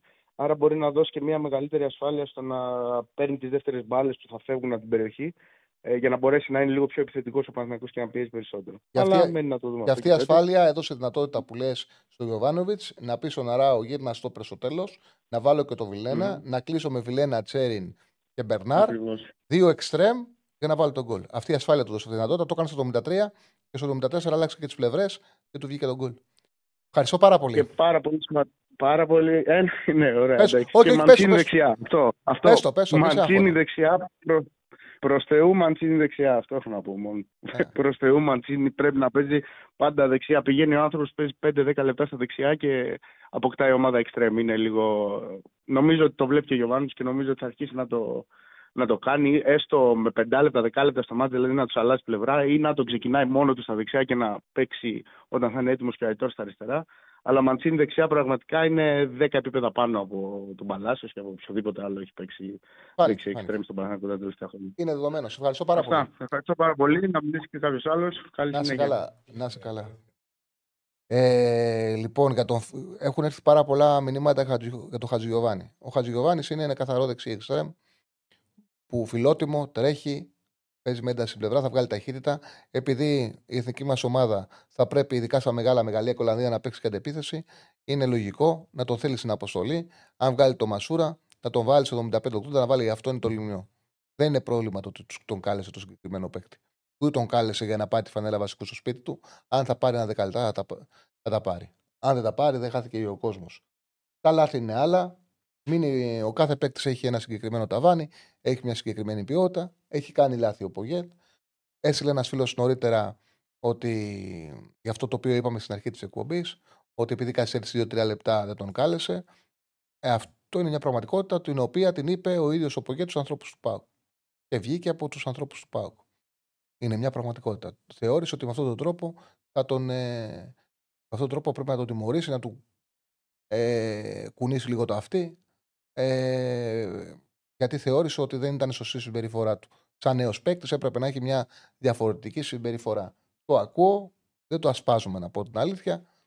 Δεν θεωρώ ότι είναι απαραίτητο να συμβεί κάτι τέτοιο. Εντάξει. Ε, αν ισχύει ότι έχει σύνδρομο κοιλιακό προσαγωγών, εγώ δεν το πιστεύω ότι ο Ιωαννίδης έχει σύνδρομο κοιλιακών ε, προσαγωγών. Είναι κάτι το οποίο έχει διαρρεύσει, έχει γραφτεί, έχει ακουστεί. Δεν το πιστεύω. Εγώ δεν βλέπω ένα παίκτη που τον ε, παρακολουθώ στο γήπεδο και θεωρώ ότι έχει κάποιο πρόβλημα κάποιο πρόβλημα. Δεν τον βλέπω να κρατιέται καταρχάς. Δεν τον βλέπω να παίζει, να παίζει πιο συντηρητικά γιατί το έχει στο μυαλό του. Τον βλέπω να αφήνεται και να καταναλώνει πάρα πολύ ενέργεια, να έχει ανοίγματα, να έχει τρεξίματα, να έχει ένταξη, να έχει άλματα, ε, να κάνει σκα, ε, σπαγκάτο με τη Μαρσέη. Δεν πιστεύω ότι έχει κάποιο, κάποιο πρόβλημα. Ε, Τσάρι, αλήθεια πιστεύεις αυτός είναι ο λόγος για τον ε, Ντέλια; Ε, αν το πιστεύω, αυτό είπα από Γετ. Δεν μπορώ να. Δηλαδή, εγώ δεν κάνω τον detective. Δεν μπορώ να μυρίζω τα νύχια μου και να έρχομαι να σου μιλάω. Αυτό είπα από Γετ του ανθρώπους που πάω. Αυτό είπε. Και όπως επίσης, από τη στιγμή που άφησε να εννοηθεί ότι υπήρχε κάποιος λόγος, δεν υπάρχει κάποιος λόγος για το φορτούνι. Δεν, δεν βγήκε να πει για τον. Ε, γιατί ο Πογέτη είπε: Ξέρουν στον Πάουκ γιατί τον έκοψα, τους ενημέρωσα στο τηλέφωνο. Δεν είπε ο Πογέτη συνέντευξη τύπου ξέρει είναι στον Ολυμπιακό γιατί έκοψα το φορτούνι ή ξέρει ο Φορτούνης γιατί τον έκοψα. Δεν άφησε να εννοηθεί ότι είχε κάποιο παράπονο από, τον, ε, από τη συμπεριφορά του Φορτούνη, από τον τρόπο που συμπεριφέρθηκε στις αποστολές. Φάνηκε ότι η λογική του είναι καθαρά ποδοσφαιρική και ότι προτιμά τον Μπακασέτα. Γι' αυτό και το λόγο λέω: Προτιμά τον Μπακασέτα, δικαίωμά σου είναι. Προπονητής. Φορτούνης γιατί να κόπει. Παρ' όλα αυτά, πραγματικά η εθνική μας ομάδα έχει πάρα πολλές πιθανότητες εδώ αύριο να πάρει αποτέλεσμα. Δεν είναι καλά η Ολλανδία. Κακώ έχει χαλάσει το κλίμα. Φταίει ο Πογκέτ που χαλάσει το κλίμα. Όμως στα ε, επιμερών του η εθνική μας ομάδα είναι βελτιωμένη και έχει σημαντικές πιθανότητες να πάει στα τελικά. Έχουμε εξασφαλίσει πρώτη θέση από το Nations League. Βλέπουμε και τη βαθμολογία. Έχει σε τέσσερις αγώνες 12 βαθμούς η Γαλλία. Εμείς σε τρεις έχουμε 6. Οι Ιρλανδοί έχουν τη μία νίκη που κάνανε με το Γιβραλτάρ. Οι Ολλανδοί έχουν παίξει δύο αγώνες και έχουν την νίκη με το Γιβραλτάρ και φάγανε τέσσερα στην Ολλανδία. Αν, και, αν αύριο πάρουμε αποτέλεσμα στην Ολλανδία, πραγματικά έχουμε πολλές πιθανότητες να αφήσουμε εκτός τους Ολλανδούς που δεν πατάνε καλά. Για μένα είναι το πιο σημαντικό παιχνίδι. Αν πάρουμε αποτέλεσμα αύριο, που το ξαναλέω δεν είναι απίθανο όπως είναι οι Ολλανδοί, αν πάρουμε αποτέλεσμα, θα πάμε μέχρι τέλος με πολύ μεγάλες πιθανότητες. Και το κλειδί είναι αυτό που βλέπετε τώρα. Γι' αυτό ζήτησα να μπει το πρόγραμμα. 21 Νοεμβρίου Ελλάδα-Γαλλία. Για τον εξής λόγο. Οι Γάλλοι θα έχουν περάσει. Και επειδή τους παρακολουθώ τους Γάλλους, όταν έχουν περάσει, όταν έχουν προκριθεί, κάνει ο Ντεσάμπ, κάνει αλλαγές, βάζει δεύτερα και συνήθως νομίζω ότι όλες τις φορές έχει αφήσει την ομάδα που έχει κίνητρο να πάρει το αποτέλεσμα που θέλει. Το κάνει το στο Μουντιάλ, το έχει κάνει σε ευρωπαϊκά. Όταν δεν έχουν κίνητρο οι Γάλλοι και κίνητρο ο αντίπαλός τους, δεν σκίζονται. Δεν λέω ότι θα μας το δώσουν. Λέω ότι θα κάνουν αλλαγές και δεν πρόκειται να σκιστούν. Είναι μεγάλο ο πλεονέκτημα που 21 Νοεμβρίου παίζουμε το μέσα τελευταία αγωνιστική με τους Γάλλους. Μεγάλο πλεονέκτημα. Αν πάρουμε αποτέλεσμα αύριο, έχουμε πάρα πολλές πιθανότητες να πάμε στο Euro από τα προκριματικά, κάτι που φαινόταν αδύνατο όταν έγινε κλήρωση. Ωραία, πάμε να βγάλουμε και το φίλο από Αγγλία. Δεν έχουμε άλλη γραμμή. Να ολοκληρώσουμε με το φίλο. Χαίρετε. Γεια σου, Τσάρλι. Γεια σου, φίλε μου. Αχιλέα, Αχιλέα από Λονδίνο. Γεια σου, Αχιλέα. Τι γίνεται. Λοιπόν. Καλά, μια χαρά. Ε, εντάξει, δεν πήγαμε, δεν πήγαμε καλά όπως θα θέλαμε. Εγώ σου είπα, εγώ να ευχαριστώ. Εγώ είμαι άκα καταρχάς. Δεν, δεν είμαι ο, ο παδό αυτός που τέτοια καλά η ομάδα μου πρέπει να κάνει τα πάντα. Έτσι είναι το ποδόσφαιρο. Μία θα κλαις, δύο θα γελάς. Τέλος πάντων. Μ' άρεσε αυτή η ανάλυση που έκανες νωρίτερα ΑΕΚ και Παναθηναϊκού. Όντως είναι έτσι τα πράγματα, συμφωνώ απόλυτα, ότι η ΑΕΚ παίζει τελείως διαφορετικό ποδόσφαιρο. Ας ταμπουρωθεί ο άλλος, η ΑΕΚ θα είναι εκεί και θα παίζει 90 λεπτά μονότερμα. Αν βγει το γκολ θα βγει. Κάποτε θα βγει, κάποτε δεν θα βγει. Λογικό δεν είναι. Ενώ το δεύτερο που ήθελα να σου πω είναι για το φορτούνι. Έχετε φαγωθεί και εσείς ακόμα, εγώ στα λέω κύμα μπροστά, έχετε φαγωθεί όλοι ότι τι έγινε με το φορτούνι, γιατί μάλλον ψάχνετε την αιτία προφανώς. Γιατί όλοι το ξέρετε, ότι κανένας αριστερό εξτρέμ, είτε δεξί είτε αριστερό εξτρέμ, στην Ευρώπη δεν έκανε ποτέ καριέρα χωρίς να μαρκάρει. Αν μου πεις, εσύ που βλέπεις μπάλα πολύ παραπάνω από μας, πες μου πότε έκανε το τελευταίο τάκλινγκ, πότε γύρισε πίσω να μαρκάρει ο Φορτούνης, εφόσον πας στην Ολλανδία, έτσι, θα πας να δώσεις ψυχία να πάρεις ε, αποτέλεσμα. Αν κάνω λάθος σε κάτι... Όχι, όχι, μπορώ να απαντήσω. Ευχαριστώ. Μπορώ να απαντήσω. Γι' αυτό το λόγο προσπαθώ να τα λέω όσο πιο αναλυτικά μπορώ. Δεν καταλάβαινα αυτό το επιχείρημα που λέτε να το Ναι. πει ο προπονητής και να πει Θα πάω να παίξω στο Παρίσι γιατί τότε τον έκοψε και δεν μου κάνει ο Ναι. Φορτούνη στα αριστερά γιατί θεωρώ εγώ τον ε, Πέλκα βάζει. Θεωρώ εγώ ότι ο Πέλκας, που εγώ δεν το βλέπω, αλλά μπορώ να κάνω λάθος, μαρκάρει περισσότερο. Πιθανότατα να μαρκάρει περισσότερο. Ή θα βάλω κάποιον παίκτη που τακτικά είναι καλύτερος. Οπότε δεν μου κάνει. Δεν έχω πρόβλημα με αυτό. Δεν απαιτώ ο Φορτούνη να παίζει δεκάδα και κατανοώ ότι το, βα- παρότι ο Φορτούνη είναι σπουδαίος παίκτης, αλλά αυτό συμβαίνει στις εθνικές, πολλοί προπονητές είχαν διλήμματα. Κατανοώ ο, το γεγονός ότι ο Πογέτ εκτιμά περισσότερο τον Μπακασέτα, γιατί όντως έχει προσφέρει πολλά το παιδί τα τελευταία χρόνια στην εθνική και έχει βάλει μεγάλα γκολ. σω και εγώ τον Μπακασέτα να ξεκινούσα αν ήμουν προπονητής. Δεν με πειράζει καθόλου να μην τον, που δεν θα τον ξεκινούσε με τη Γαλλία. Ούτε ε, θα έλεγα τίποτα τώρα αν τον έπαιρνε και δεν τον ξεκινούσε με την Ολλανδία. Δεν καταλαβαίνω πώς γίνεται να έχει πάρει μια απόφαση ένας προπονητής πραγματικά να θέλει να μην πάρει το παραμικρό από το φορτούνι. Γιατί δεν μπορείς να μου πεις εσύ αυτή τη στιγμή που το λες αυτό, ότι με την Ιρλανδία μέσα για παράδειγμα, με το Γιβραλτάρ, στο επόμενο παιχνίδι εντός έδρας που μπορεί να παίξει η εθνική μας ομάδα, ή άμα χτυπήσει ο Μπακασέτας χτύπα ξύλο, ή αν τιμωρηθεί ο Μπακασέτας, ή αν είναι εντεφορμένο ο Μπακασέτας, στη θέση του, άσε τα αριστερά, Το στη θέση του καταλαβαίνω, τελικού αυτό το γράφου, είπες και νωρίτερα, δεν το μπορεί να άκουσα, προσφέρει. το άκουσα Ε, αυτό το αυ- σχόλιο. αυτό θέλω να πω. Θα για- προσφέρει, ναι. Γι' αυτό το Ναι, αλλά λόγο, δεν γι' τον αυτό το έκοψε. λόγο, γι' αυτό Με το συγχωρείς, λόγο. Δεν για- τον έκοψε. Αυτός δεν τον έκοψε. Τον έκοψε μόνο για αυτό. Δεν το έκοψε ε, για πάντα. Για πάντα η αντίδραση, το 50% εγώ πιστεύω ότι είναι, το φταίξιμο είναι κάπου εκεί στη μέση. Είναι 50-50. Δεν είναι ότι φταίει ο ένας λιγότερο γιατί και ο Φορτούνης δεν φταίει λίγο πιστεύω με την αντίδρασή του που έκανε. Εγώ πιστεύω είναι, είναι και λάθος Φορτούνη γιατί αν αυτός είχε βγει και του λέγε έλα να σου πω Φορτούνη, εγώ δεν σε ξαναπαίρνω.